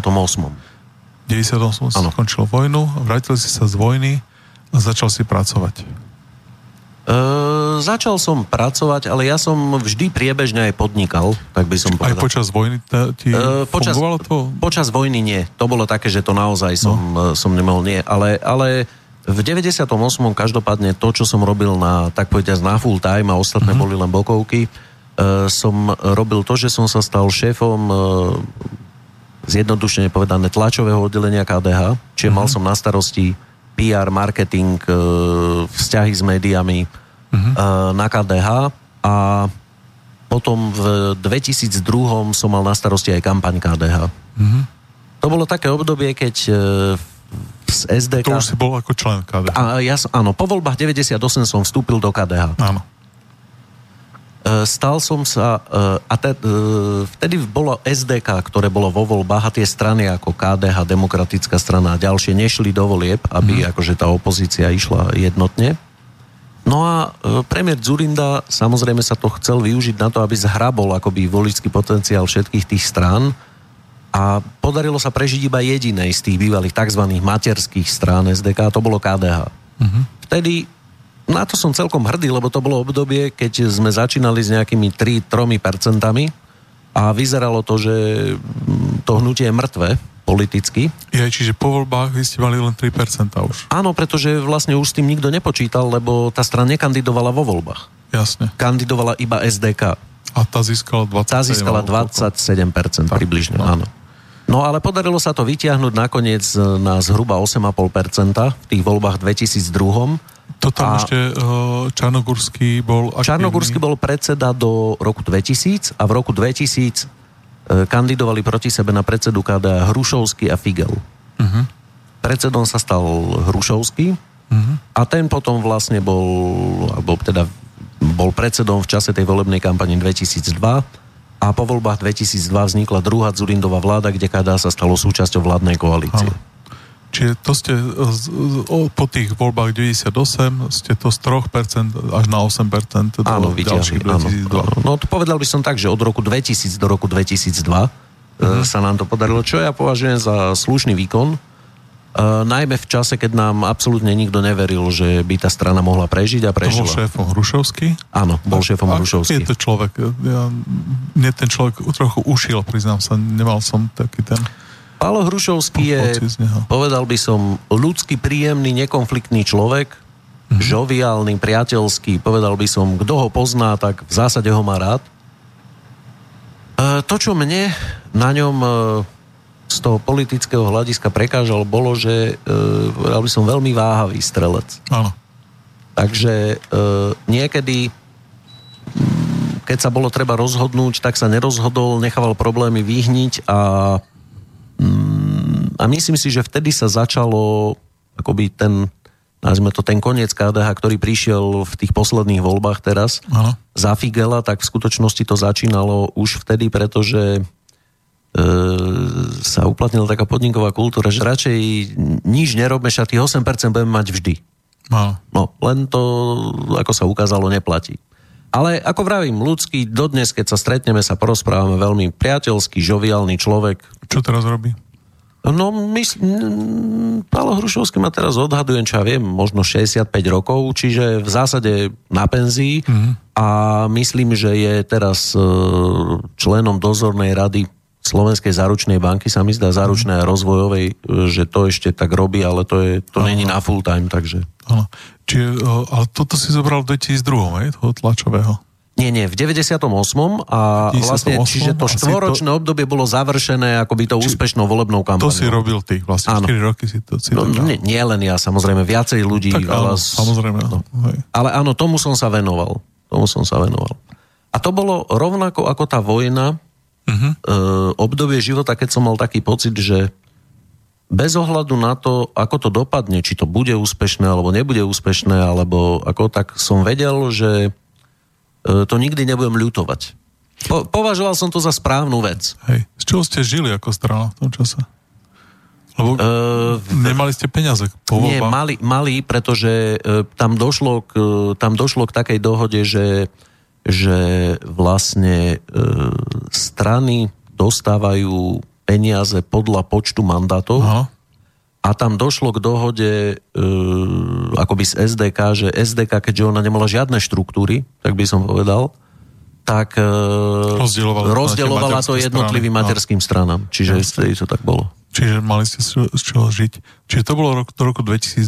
A potom, ako to pokračovalo ďalej? V roku 2002, keď vznikla druhá Zulindová vláda, tak ja som dostal ponuku od, vlastne od KDH, aby som išiel do prezidia Fondu národného uh-huh. majetku, eh, kde som aj pôsobil potom asi od januára alebo februára 2003 do januára alebo februára 2006. Čiže, čiže 3 roky. 3 roky, 3 roky kde to sedelo? Tá, to sedelo na Drieňovej ulici. Jak je ministerstvo vnútra tam? Uh, áno, asi o 500 metrov ďalej ešte. Tam niekde, jak je doprava stav. Presne tam, presne tam, tam, tam presne tam, áno. Mm-hmm. áno. Uh, odtiaľ si odišiel, akože boli vo, po voľbách, zmenili sa štruktúry, alebo ako to bolo? Nie, nie, to bolo tak, že, že vtedy vlastne druhá Zurindová vláda skončila predčasne o pol roka asi kvôli tomu, že KDH odišlo z vlády Uh-huh. No a my všetci, čo sme boli akoby nominanti v nejakých štátnych e, funkciách, tak sme sa vzdali. Čiže, uh-huh. čiže vtedy som sa vzdal. Takže to si odišiel a... A mimochodom veľmi preziera, teda mal som šťastie, že som to takto urobil v jednej veci, že uh, mne niekedy vyhadzujú na oči, že v spise Gorila sa ho, uh, totiž to Haščák hovorí, že, že no, že fond teraz bude fungovať po novom uh-huh. a uh, menuje tých, ktorí budú hlasovať za Pentu a menuje tam aj mňa. Uh-huh. Ja som sa s Haščakom nikdy nestretol, nerozprával o, o tomto, ani s nikým z Penty. Uh, ale sranda bola v tom, že, že toto, čo mne teda vyhadzujú na oči, sa udialo asi, ja neviem, tri týždne pred tým, než som ja odišiel z fondu a medzi tým ani žiadne hlasovanie nebolo. Uh-huh. Čiže aj keby to tak malo byť, tak, uh, tak som no. nemal ako kedy hlasovať za, za ich záujmy. Takže v tomto zmysle to bolo také uh, akože vtipné. Uh-huh. Uh, takže odišiel si z fondu a odišiel si kam? Začal si zase podnikať? Začal som znovu podnikať. Ja už som aj popri tom podnikal, uh-huh. uh, akože prie, priebežne a venoval som sa tej svojej PR agentúre. Mali sme nejaké realitné investície, uh, ktoré, chvála Bohu, vyšli. Potom nám do toho síce nepríjemne kríza prišla, uh, ale ustali sme to a keď človek akoby vydrží pád nehnuteľnosti v tom aktuálnom čase, no tak skôr alebo neskôr ich cena znovu ide hore, takže... No, no, no. Dobre.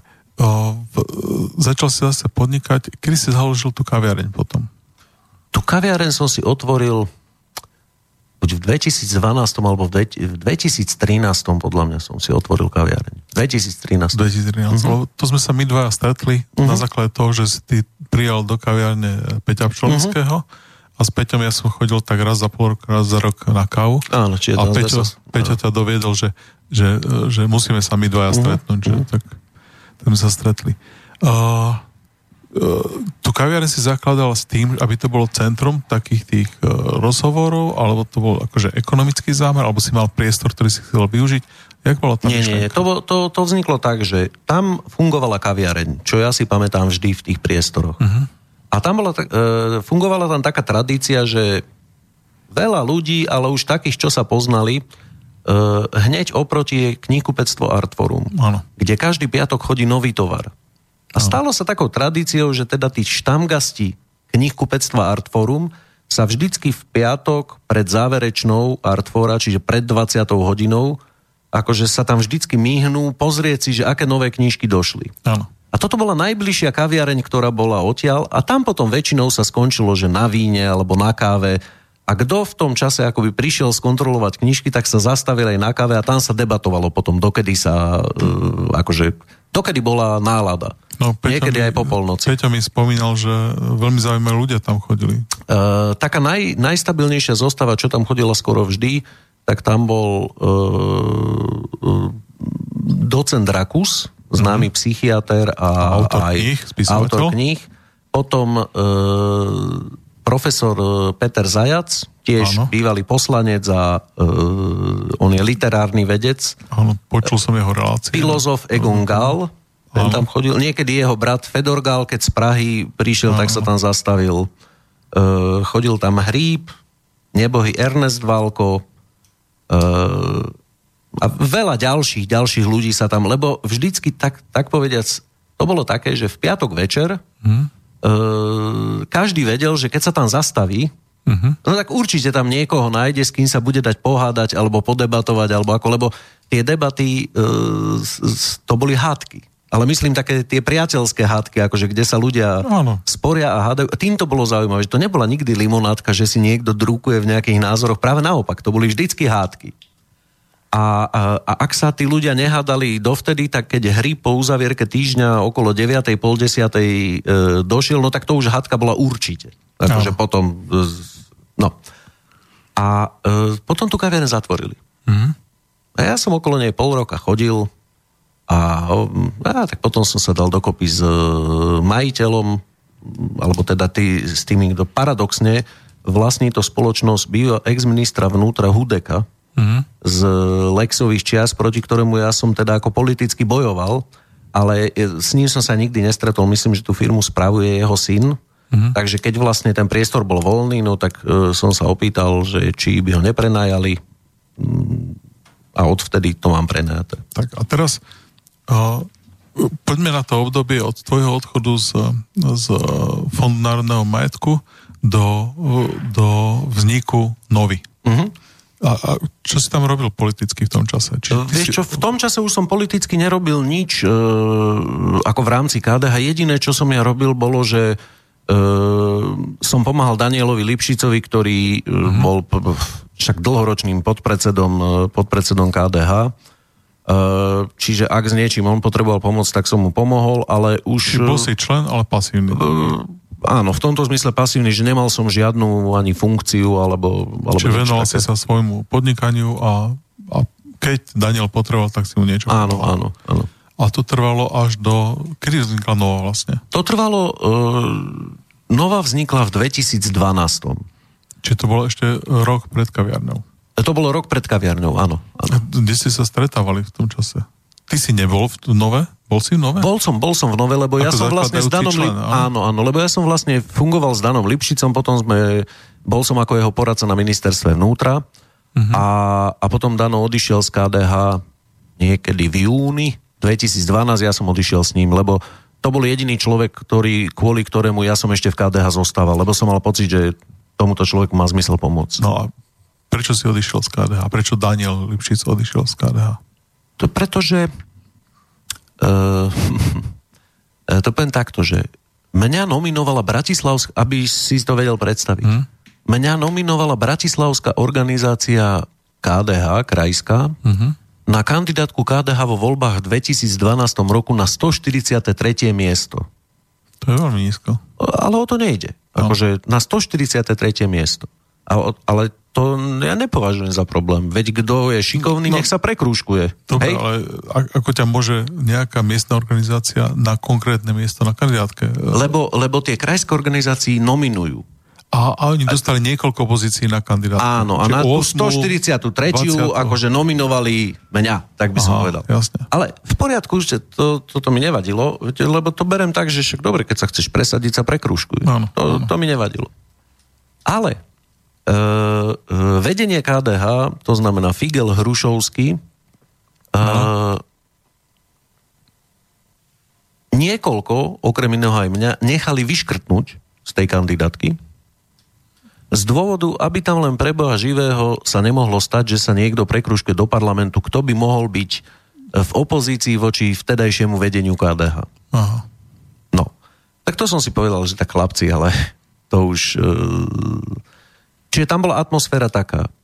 Je jedno, e, čo sa bude z KDH diať. Nám je to úplne jedno. Podstatné je, že my 15, ktorí sme na prvých 15 miestach kandidátky, s tými 8% tam vždy budeme a všetkých vás ostatných máme na háku. Vy robte stafáž a Ano. E, čiže to, tak, to ja nemám z, chuť fungovať. Prenechali vám komunál vlastne. Hej? Nie, to ani komunál, ani aj komunál mali o... podelený ako na kompletku, povedal Oni by som, 15, zas, zaslúžili členovia, mhm. ale, ale tak to je také, že potom, potom tam človek nevie zmeniť nič, tak na čo tam je?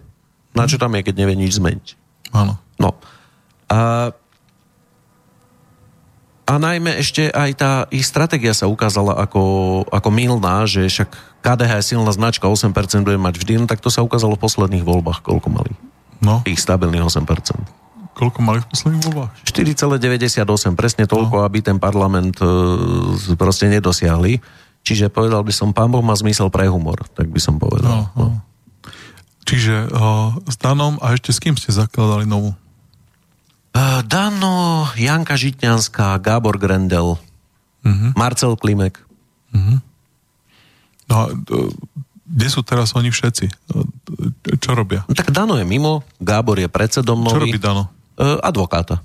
Hej. Neviem, ako sa volá tá kancelária, ale iba viem, že mi hovoril, že je to v Strednej Európe naj, najväčšia, nie, dokonca neviem, či to nie je celosvetovo najväčšia ako sieť, ako advokátska mm, kancelária, jasne. má aj svoju slovenskú pobočku, tam dostal ponuku pôsobiť, tak tam pôsobí. A...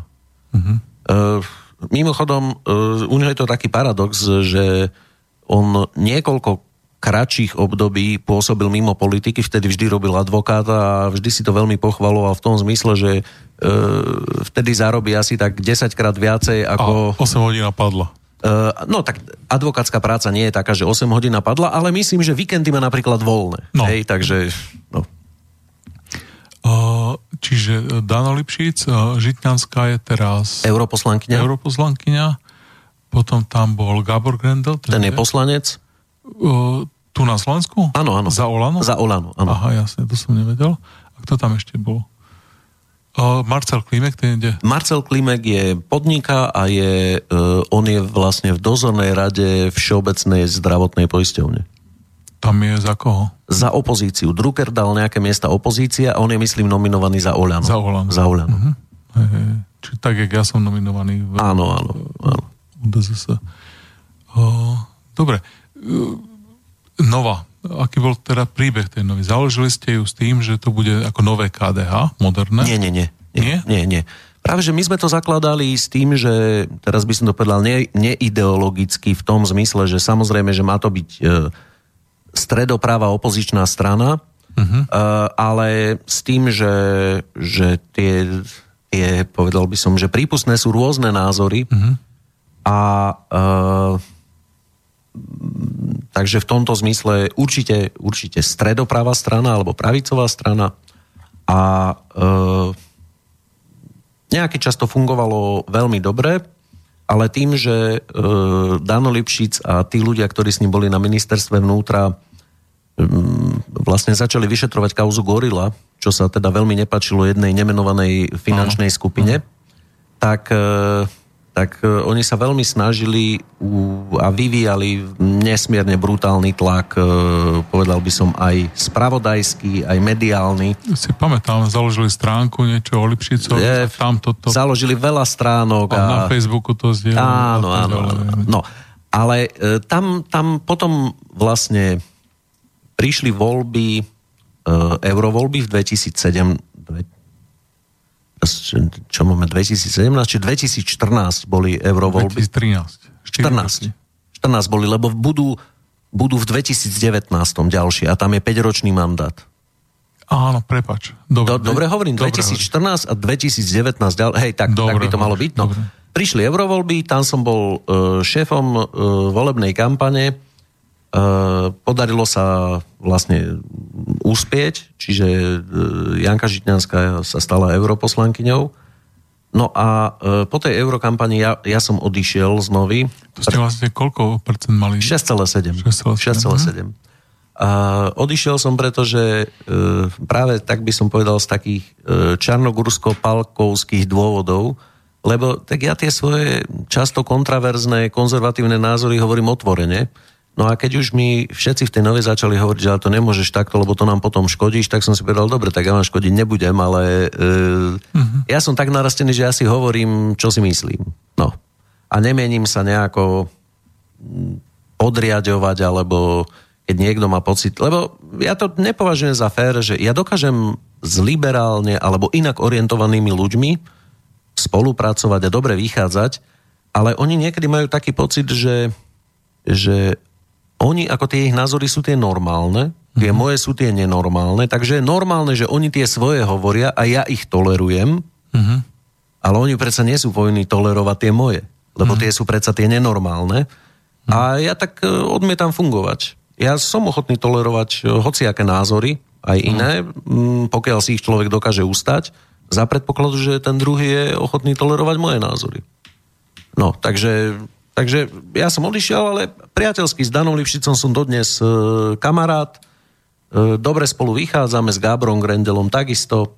E, akurát som si povedal, že toto ne, to, proste mňa toto nebaví. A najmä tam sa prejavilo aj také, že ja som bol vždy, nazvime to eurorealista. Keď sme spomenali ten Inzin, ja som tam potom napísal ešte jeden seriál v roku 2003, keď sme sa rozhodovalo o vstupe do EÚ ja som tam napísal euroskeptický seriál. Ja, uh-huh. ja som nehlasoval za vstup Slovenska do EÚ. Uh-huh. Mhm. Uh, a tento svoj, povedal by som, eurorealistický, euroskeptický názor si podržiavam dodnes, alebo držím si ho dodnes a ja proste nie som EU naivista alebo EU optimista, a tá nová bola v zásade akože taká v tomto. Ale celé je to o tom, že mne nevadí, keď niekto má odlišný názor. A naozaj mm-hmm. s ním mhm. dokážem spolupracovať, lebo tomto ja nie som ješitný. Ja to berem, že je normálne, že svet je pestrý, že ľudia majú rôzne názory a nemusia sa kvôli tomu vraždiť alebo niečo. Ale, ale malo by to byť férové, akože reciprocita. No, mne sa veľmi páčilo, taká, e, trošku asi odbočím, ale taká, uh, bol taký anketa medzi uh, ekonomami, neviem, či Trend to robil, alebo nejaké noviny, na nejakú tému a uh, myslím, že to bol Brexit alebo niečo podobné a každý sa vyjadroval, ale uh, na záver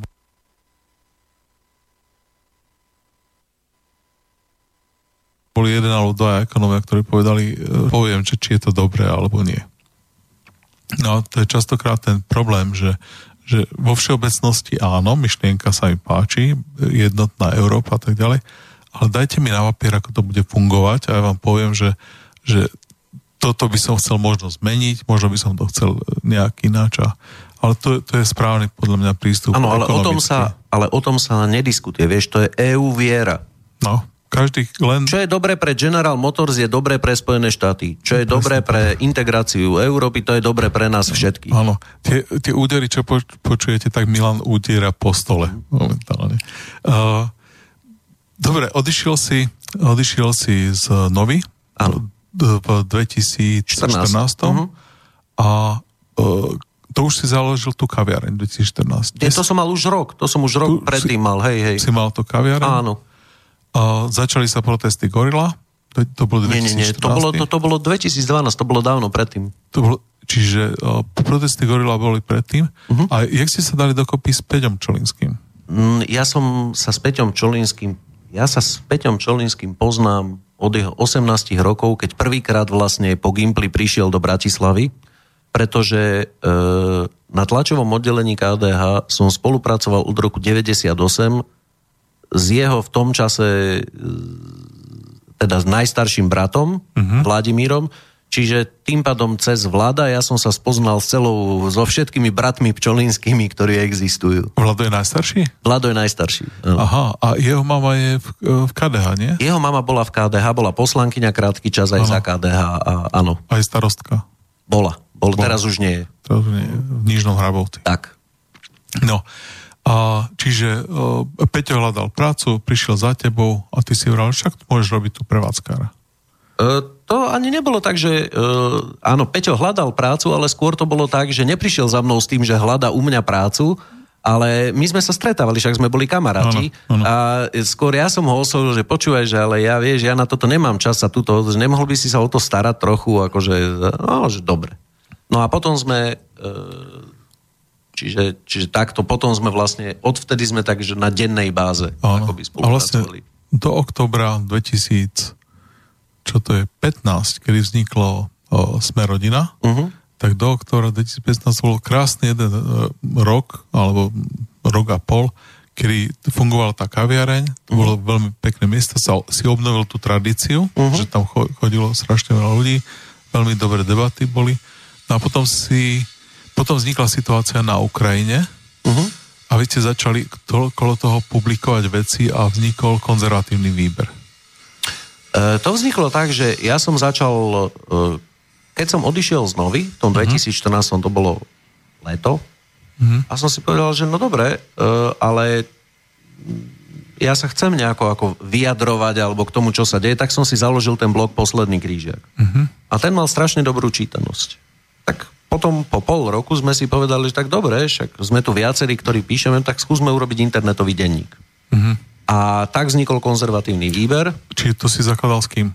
To, si bol ty? A ja, Peťo Pčolinský, Vlado Pčolinský, ďalší, oslovili sme kamarátov, aj mladších, ktorí robili editorov a tak. Čiže to bolo vyloženie svojpomocná záležitosť Vlastne my sme nemali priestory, e, priestory bola tá kaviareň, kde sme sa stretávali. No, no, no. Ten, kto mal službu, tak tam došiel, dal si kávu a, a tých pár hodín, alebo koľko to mal, tak tam pracoval. Uh, alebo to robil z dobu už potom. To, to no, už pamätám si to leto 2014, to, to bolo uh, to lietadlo na Ukrajine. 2015. 15. To bolo 2000...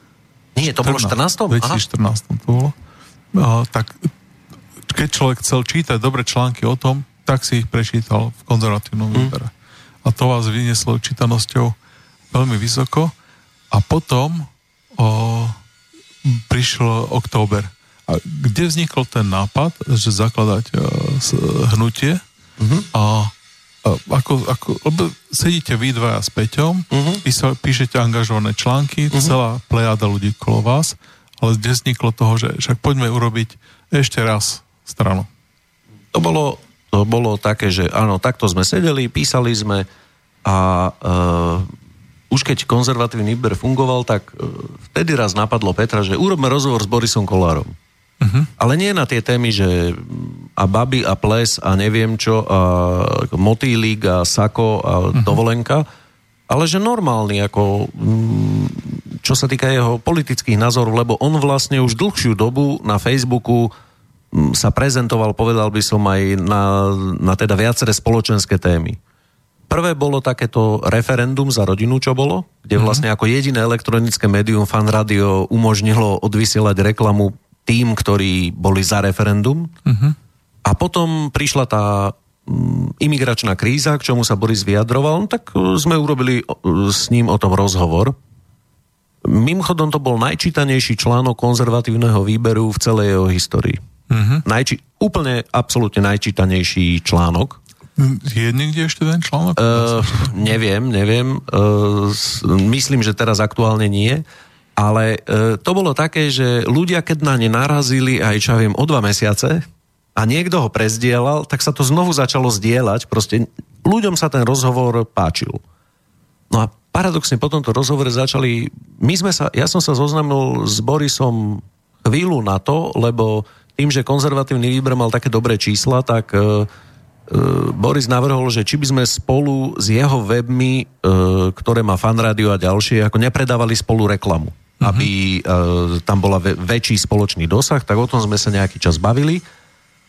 A v tom čase Borisa oslovali rôzni ľudia, aj povedal by som z existujúcich relevantnejších strán, že či by nechcel ako sa angažovať politicky. A raz mi Peter povedal, že akurát mi Boris píše, že, že čo si o tom myslím, že, že čo, že mal by ísť alebo nemal. Aj ľudia mu písali, že mm-hmm. Boris, chod do toho a, a v tom čase akurát sme spolu sedeli s Petrom a hovorím, že a vieš čo, to sa nedá takto, uh, však dohodni mi kávu uh, s Borisom. Tak sme sa stretli a pýtal som sa ho, že Borisa, akože prečo to robíte? Že chcete mať, že prečo by ste do tej politiky išli? Chcete mať napísané na náhrobnom kameni, že v rokoch 2016 až 3 bodky e, poslanec Národnej rady? No nie, no tak keby som už do tej politiky išiel, tak chcem niečo urobiť, akože niečo zmeniť proste, aby... Tak ale to nemôžete bohužiaľ tak, že, že pôjdete na kandidátke nejakej strany, to musíte mať vlastnú. Uh-huh. Ja, no tak ale to už sa nedá stihnúť. A možno by sa dalo. No ako sa ukázalo, nakoniec sa dalo. Teda, to bol taký prvý impuls, že kedy sme sa o tom začali s Borisom, s Petrom mm. rozprávať a nakoniec sme si povedali, že do toho pôjdeme. To je tiež druhá vec, na ktorú som hrdý, myslím teraz z toho marketingového hľadiska, pretože my sme počas tej volebnej kampane mali na počet, povedal by som, e, respondentov na Facebooku, na YouTube a ďalej, e, ďalej na internete, lepšie čísla ako Andrej Babiš rok predtým v Česku, mm-hmm. pričom Česko je dvojnásobne veľký trh. Áno. Čiže tam na to som hrdý, to sme vlastne konkrétne s Petrom robili tú kampaň spolu a, a myslím si, že to, to sa nám naozaj podarilo. Hej, to bolo pekné. A e, tú knihu o, o, o tých o, e, finančných o, o finančných oligarchoch si napísal kedy? To bolo, e, tu som vydal v 2015 na jeseň. Čiže tesne pred založením strany. Tesne, áno, áno, to bolo tesne pred založením. Ja som ju myslím, že uh, myslím, že od 1. oktobra bola v predaj 2015. Čiže asi mesiac predtým, než, e, než sa založil. Potom som nedokázal vlastne tým, že sme založili Sme rodina, uh-huh. tak vlastne som nemohol ani urobiť to, čo bolo naplánované, že, že proste robiť prezentácie tej knihy po Slovensku. My sme mali dohodnuté v knihkupectva, autogramiady a tak, ale to už vlastne som potom nemohol. Ne, uh-huh. Musel som to odmietnúť, ale predávala sa celkom dobre, teda aj bez toho. Hej, uh, jaké vydavateľstvo ti vydalo? E, vydalo to moje vydavateľstvo vlastné, ano. pretože mali sme spoluprácu s rôznymi vydavateľstvami, ale báli sa tú knihu vydať. Takže sme sa dohodli, že ju vydám ja a tí ostatní ju budú vlastne iba distribuovať. Ano. Aby neboli žalovateľní. Ano. E, kniha sa volá Banda zlodejov, šokujúca pravda o oligarchoch a politikoch na Slovensku. A je veľmi zaujímavá, keď si ju prečítate, tak sa tam dozviete od uh, začal by som niekde od 80 rokov, čiže ešte pred revolúciou, ako sa pripravovalo to podhubie, ako sa pripravovala e, bývalé nomenklatúra, e, niektorí ľudia, ktorí vedeli, že už sa blíži tá zmena. A potom e, taká tá úloha tých ľudí, ktorí študovali v Moskve a potom neskôr, ako to postupne vznikalo cez tie kupónov, malá privatizácia, kupónová privatizácia a potom postupne ako tí oligarchovia si upevňovali moc. No je to veľmi zaujímavé čítanie. Až sa stali silnejšími, ako sú politici. Tak, tak. ako všade na svete nakoniec, v tých vyspelých krajinách. A nie, nie všade to tak je. Nie všade to tak. No ja sledujem tie americké weby a na toto sa stiažujú teda... E, tak potom to tak poviem, že je zaujímavý príklad Strednej Európy, kde máme dve krajiny, kde tí oligarchovia sú silnejší ako politici. To je Česko a Slovensko. Mm-hmm ale e, v Polsku a v Maďarsku je ten Orbán a Kačínsky silnejší ako tí oligarchovia. To znamená, že tam totiž to došlo k tomu súboju, že kto je silnejší. Priateľ Orbánov od detstva, najväčší oligarcha, v jednom momente pred nejakými pár rokmi pochopil, že teda prečo by vlastne on mal poslúchať Orbána, veď on bude riadiť Maďarsko a Orbán bude robiť to, čo mu povie, mm-hmm. no tak bol veľmi rých, teda došlo tam k takému súboju, ktorý dodnes pokračuje, ale ukázalo sa, že Orbán je silnejší a v Polsku Kačínsky je silnejší ako tí oligarchovia. Mm-hmm. Mimochodom, v strednej Európe to je jedna z jedna z poučiek, ktorá platí počas posledných tisíc rokov. V Slovensku sa darilo dobre vtedy, pokiaľ tu bola silná výkonná moc, to znamená, pokiaľ ten, kto ten štát riadil, ten král, alebo mm. neho nazveme akokoľvek, m- mohol vládnuť a nemusel počúvať iba v tom čase to boli, v stredoveku to boli veľmoži, šlachtici e, a tak ďalej. V, Polsko sa rozpadlo A bolo trikrát rozdelené práve kvôli tomu, že král nebol silný, lebo jednotliví e, šlachtici, tzv. šlachtická republika, sa mlátili medzi sebou o výhody a keď král potreboval pomoc, lebo ich napadali Prúsi, no v tom čase Prúsi, Rusi a Rakúšania, no, tak sa nemohol brániť, pretože ano. nedostal vojsko. E, toto je absolútne kľúčové. Napríklad, e, preto som v tej knihe Úspešní politici slovenských dejín vybral niekoľko príkladov politikov, ktorí dokázali s tými oligarchami robiť poriadok. Príklad uh-huh. poviem, Karol Roberts Anžu uh-huh. bojoval s oligarchami, Omodejovcami a Matušom Čakom Trenčianským uh-huh. o to, kto bude vládnuť na Slovensku. To bola najvyspelejšia časť Uhorska. To bola tá kľúčová časť, akože no, kde... Priemyselná revolúcia hýbala, tam bola. No, Babanské tieto Banské, mesta. Áno, presne tak, presne tak. A i vďaka tomu, že toho Matuša Čáka a Omodejovcov, to boli tí oligarchovia tej doby, uh-huh. porazil, tak jeho vládou začalo 80-ročné obdobie absolútnej prosperity Slovenska, pretože tie banské mesta spôsobovali, že e, napríklad Kremnický zlatý dukát bolo druhé najsilnejšie platidlo v Európe hneď po florenskom zlatom dukáte, proste absolútna prosperita, zlatý vek Slovenska v tom no. čase, čiže to bolo 14. storočie od takého roku 1311, berme, keď bola bitka pri Rozhanovciach, keď mm-hmm. vlastne už sa to otočilo tak, že ten Karol Roberto začal získavať do ruky, až do, no naozaj, až, až do konca vlády potom Žigmunda Luxemburského, mm-hmm. to bolo obdobie absolútne... Žigmund Luxemburský, ktorý vládol okolo roku 1400, mm-hmm. 20 rokov predtým a 30 rokov potom, dokázal z úhorského štátu financovať svoje celoeurópske vojny. Áno. Natoľko to bola akoby prosperujúca, prosperujúca ekonomika, a to bola teda tá slovenská ekonomika prosperujúca. Uh-huh. Uh, to bol absolútny zlatý vek preto, lebo dokázal potlačiť oligarchov. Ako náhle sú oligarchovia silnejší ako výkonná moc v štáte, uh-huh. nech by tá výkonná moc kradla ako chcela uh-huh. v tom čase, vždy kradne menej, ako 10 oligarchov pod nimi. Áno, vidíme to na tej Ukrajine, kde oligarchická krajina sa vlastne rozpadá. Je... A vidíme to na tom Bielorusku, kde kradne iba Lukašenko, že... Mm, je tam poriadok. Je tam, e, teraz by som povedal, že tí ostatní sa krad, tam v podstate nie je korupcia, lebo tí ostatní sa boja. No. E, videl som fotografie na internete z Bieloruska a ten človek, čo to písal, to porovnával Rusko, Bielorusko, Ukrajinu a boli tam namalované biele pruhy kolo ciest všade a boli cesty opravené. Takže uh, na tomto argumentoval, že jak dobre sa Bielorusku vodí, ale fakt je taký, že keď sa človek pozrie na tie mesta, uh, to robím tak, že na Google si dám napríklad Minsk, áno, uh-huh. a prepnem si na obrázky a vidí človek krajinu, mesto, ktoré je veľmi, veľmi dobre udržiavané. Tak kniha Banda zlodejov je ešte na pultoch? Dá sa ešte Je, áno. Ešte, ešte stále sa aj predáva. Normálne akože Pantarej, Artforum a tak? Uh, vo všetkých veľkých, pokiaľ viem, stále to je.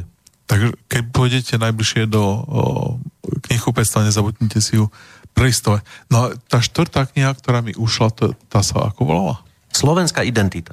Slovenská identita. Si v ktorom roku vydal? To som vydal v 2014 v januári. Tak a o čom je? No, e, každý štát, uh-huh. berme teraz Európu, má niečo, nejaký symbol, ktorý nejakým spôsobom ten štát alebo národ vystihuje. Uh-huh. Dobre, tak máme, čo ja viem, Rus, Rus hovorí sa, ruský medveď. Uh-huh. Tak každý si povie, Rusko je veľké a nesmieš ho naštvať, lebo ťa zje a proste nejakým... Dobre, galský kohút. Áno to sú tí e, proste takí tí spúrni, nikdy sa, a teraz by som povedal aj trochu ješitní, áno, tí francúzi. Oni tam majú toho Obelixa a Asterixa, oni odvodzujú od Galov svoju identitu. Áno, áno. Alebo potom máme, čo ja viem, Holandianov, každý si povie, že to sú tulipány. Mm-hmm. Čiže každý si to predstaví ako takú peknú, udržiavanú, e, estetickú krajinu, kde sa dobre žije. E, každý národ akoby má niečo takéto, nejaký symbol, s ktorým sa vie stotožniť. Napríklad hovorí sa, že symbolom Nemecka je les. Tak mm. jak tí Germáni pochádzali z tých lesov, tak ten les, ten má svoje pravidla. Tam sú proste veľké stromy, malé stromy, nejako to rastie. Je tam nejaký poriadok. A z toho uh-huh. tí Nemci majú akoby ten, že Ordnung muss sein. Proste uh-huh. to... Uh-huh. No. E, a ja som sa snažil rozmýšľať nad tým, že čo je také, lebo každý z nás má také, že nejako sa správame, ani možno nevieme prečo, lebo to máme nejakou výchovou, geneticky, tou pamäťou, skúsenosťou z histórie dané a v rôznych oblastiach Európy je to rôzne, ako sa tí ľudia, star- ľudia starajú. A takéto niečo, to sa nedá naučiť, to sa dá len akoby odkryť. Akože ako v tej cibuli dávaš tú jednu šupku, až ti oh. zostane to podstatné, niečo, že, čo by tam malo byť. Uh-huh. No a o tom je tá knižka, o tomto som sa snažil rozmýšľať Uh, napríklad aj o tom, že či existuje takýto náš symbol, lebo rôzny sa to, viete, že slovenskí sokolíci, uh, teraz sú naši futbalisti, alebo potom... Tatranské orly. Má, uh, máme, uh, ja neviem čo, kamzikov skúšali, už len s takým už len s takým... Svišťa. No, áno, presne to. takéto skúšali. A pritom e, paradoxne ten, ten symbol, ktorým sa odlišujeme od tých ostatných a ktoré aj niečo vyjadruje, mm máme pred očami, len si to neuvedomíme, že to je ono. A čo to je? Že čím sa vieme, čím sa vieme okamžite odlíšiť, uh-huh. no to je, keď si spomenieš na ho- hokej, čo uh-huh. si malujú tí naši fanúšikovia na tvár? No tri, trikolor, tri, tri tie pásy. Dvojkríž. Áno, áno, ten dvoj, áno. proste ten dvojkríž, to je náš áno. symbol, ktorý nás odlišuje úplne od všetkých, lebo je iný než maďarský. Je, uh, Jak sa líši od maďarského? Maďarský je taký štíhlejší. Samozrejme, že to pochádza z, ako z toho istého, e, z tej istej tradície, ale maďarský je štíhlejší ako, ako mm. náš. Je taký akoby vyšší. Ja som sa dočítal, že to pochádza niekde z Francúzska, niekde z 11. storočia postupne. No to je veľmi, nie, to je byzantský dvojkríž. To je byzantský dvojkríž. A to znamená, oni ho doniesli svätý Cyril a Metod, keď sem prišli tou misiou. Uh-huh. Tuto sa nejakým spôsobom ukotvi, ako zostal tu ako symbol a podľa legendy E, jedna z dcer Svetoplúka sa vydala za lotrinského vojvodu uh-huh. A dvojkríž sa stal potom sídlom, e, teda symbolom Lotrínska. De Gaulle ho používal počas druhej svetovej vojny ako tzv. lotrínsky dvojkríž. Čiže opačne to je. Opačne, podľa, vyzerá to podľa tej tradície opačne. Lebo uh-huh. vlastne dvojkríž bol byzantský, bežný kríž bol rímsky. Aha, ako keď sa... Lotrínsky, to je to, čo som čítal. Áno, tak, presne. Tak to je presne opačne. To je, vyzerá to, že, že, že to vlastne išlo takýmto spôsobom. A ten dvojkríž je zaujímavý v tom, že symbolizuje jednak to, že tak Európa e, vznikla ako kresťanský kontinent, kresťanská civilizácia, preto vlajky rôznych štátov majú vo svojej, alebo aj v erboch, ale v tých vlajkách sú, sú kríže. No ale my sme jediný ten štát, ktorý s výnimkou Maďarska, ktorý ho má ale delený a nemá ho vo vlajke, e, ktorý tam máme dvojkríž. Čiže je to niečo, čo nás vie naozaj toho športového fanúšika identifikovať každý veľmi rýchlo, kdežto keď sa pozrieš na Rusku, Slovensku a našu vlajku, uh-huh. keď si od nej ďalej, tak nevidíš, že čo to je. Ale ten dvojkríž je niečo, čo, čo nás identifikuje hneď. Uh-huh. A v tej jednej knihe si aj písal o tej Tatre, Matre a Fatre že vlastne tá Matra je v, je v Maďarsku a že tí uh, naši buditelia, keď, sa, keď začali používať to trojvršie, tak uh, rátali s tým, že časť Slovákov žije na území dnešného Maďarska. Však aj žilo, veľká časť Slovákov tam žilo, len samozrejme, mm, tak ako dochádzalo k asimilácii, tak, uh, tak postupne boli zglajšaltovaní. Tak. Dajme si poslednú pesničku.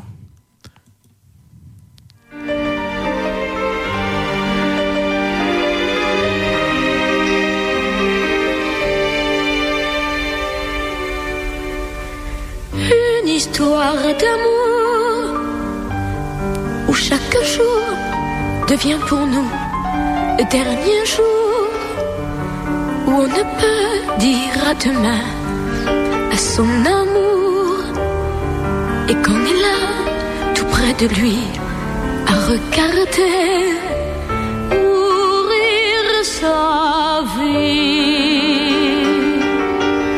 une histoire d'amour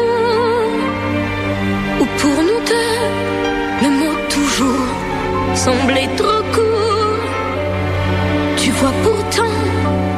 N'avons plus beaucoup de temps.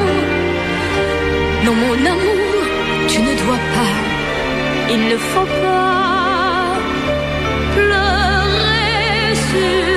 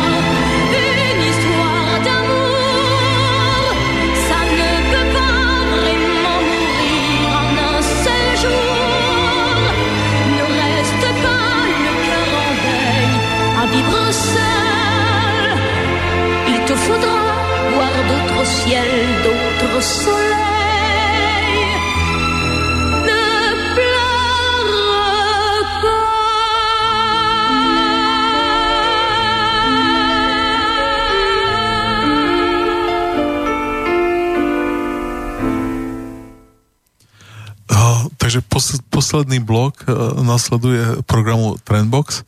Rozprávam sa s Milanom Krajňákom, s politikom, spisovateľom, blogerom. Skončili sme, skončili sme, vydal si knihu v 2015 2014. Túto knihu si vydal uh, v 2014? Nie, 2015. 2015. Hej. A, áno, a v 2015 potom si, založil uh, Smerodina spolu s Borisom a s Peťom. Uh, dobre, uh, vznikla, uh, vznikla uh, Smerodina. Ako teraz máš čas na to podnikanie? Stíhaš ešte nie, niečo? Nie, nie, prestal som, takmer, úplne som prestal, čiže mm, vôbec som, vôbec na to v posledný rok a pol, odkedy som poslancom parlamentu, nemám čas, čiže e, pokračuje v tom nejakým spôsobom moja manželka, lebo ona vždycky sa venovala public relation, čiže toto robí, toto robí ona a tie ostatné aktivity som musel úplne utlmiť. Uh, teraz si uh, poslanec, uh, strana má niekde okolo 7%, niekedy viac, niekedy menej, ale plus minus stabilných 7%. Uh, pri, tejto, pri, tomto, pri týchto percentách sa samozrejme dostane do parlamentu zase tých 10-15 ľudí aj, aj o dva roky. Už, už len dva roky nám chýbajú do, ďalšie, do, do ďalších volieb.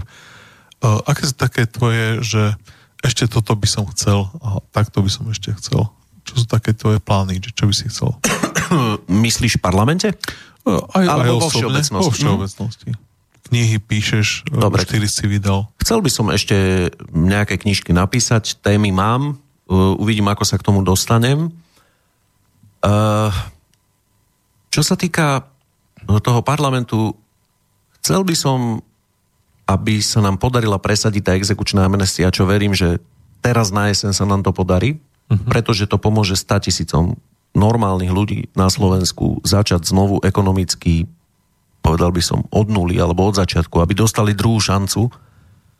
Toto považujem za takú vec, že keby sa nám podarila, tak, e, tak by som si povedal, OK, keby už nič iné sme neurobili, neboli sme v tom parlamente zbytočne. Proste mm. zaslúžili sme si e, svoj poslanecký plat, lebo niečo sme pre tých ľudí urobili.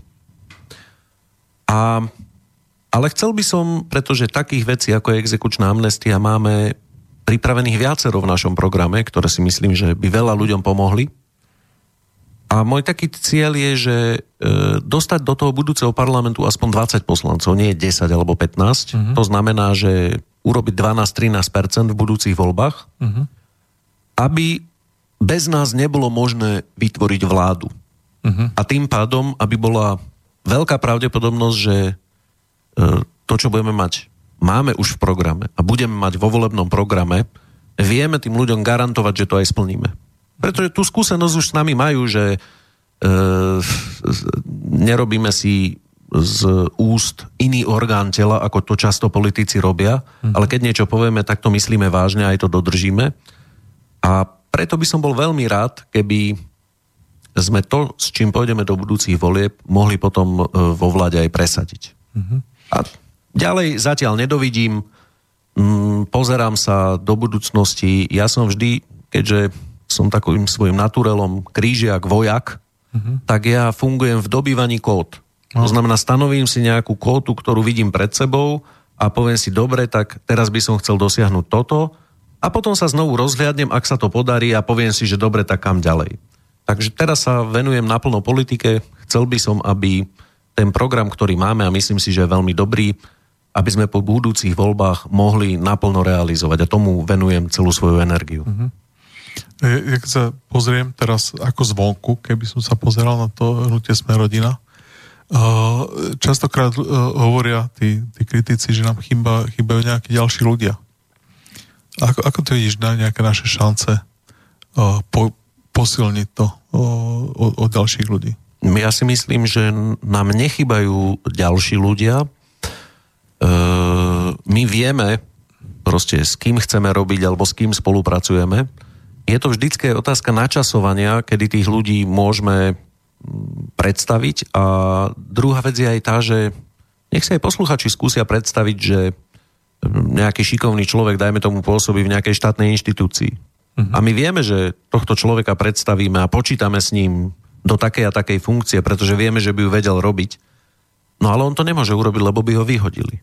Áno. A bola by to škoda, najmä keď si myslíme o niekom, že niekto je odborník na svojom mieste a e, my ho považujeme za natoľko dobrého odborníka, že ho chceme poveriť, povedal by som, ešte s odpovednejšími a vyššími úlohami, aby iba kvôli tomu, že niekto bude ješitný, tak proste mu začne robiť zle. A t- Takže toto postupne príde.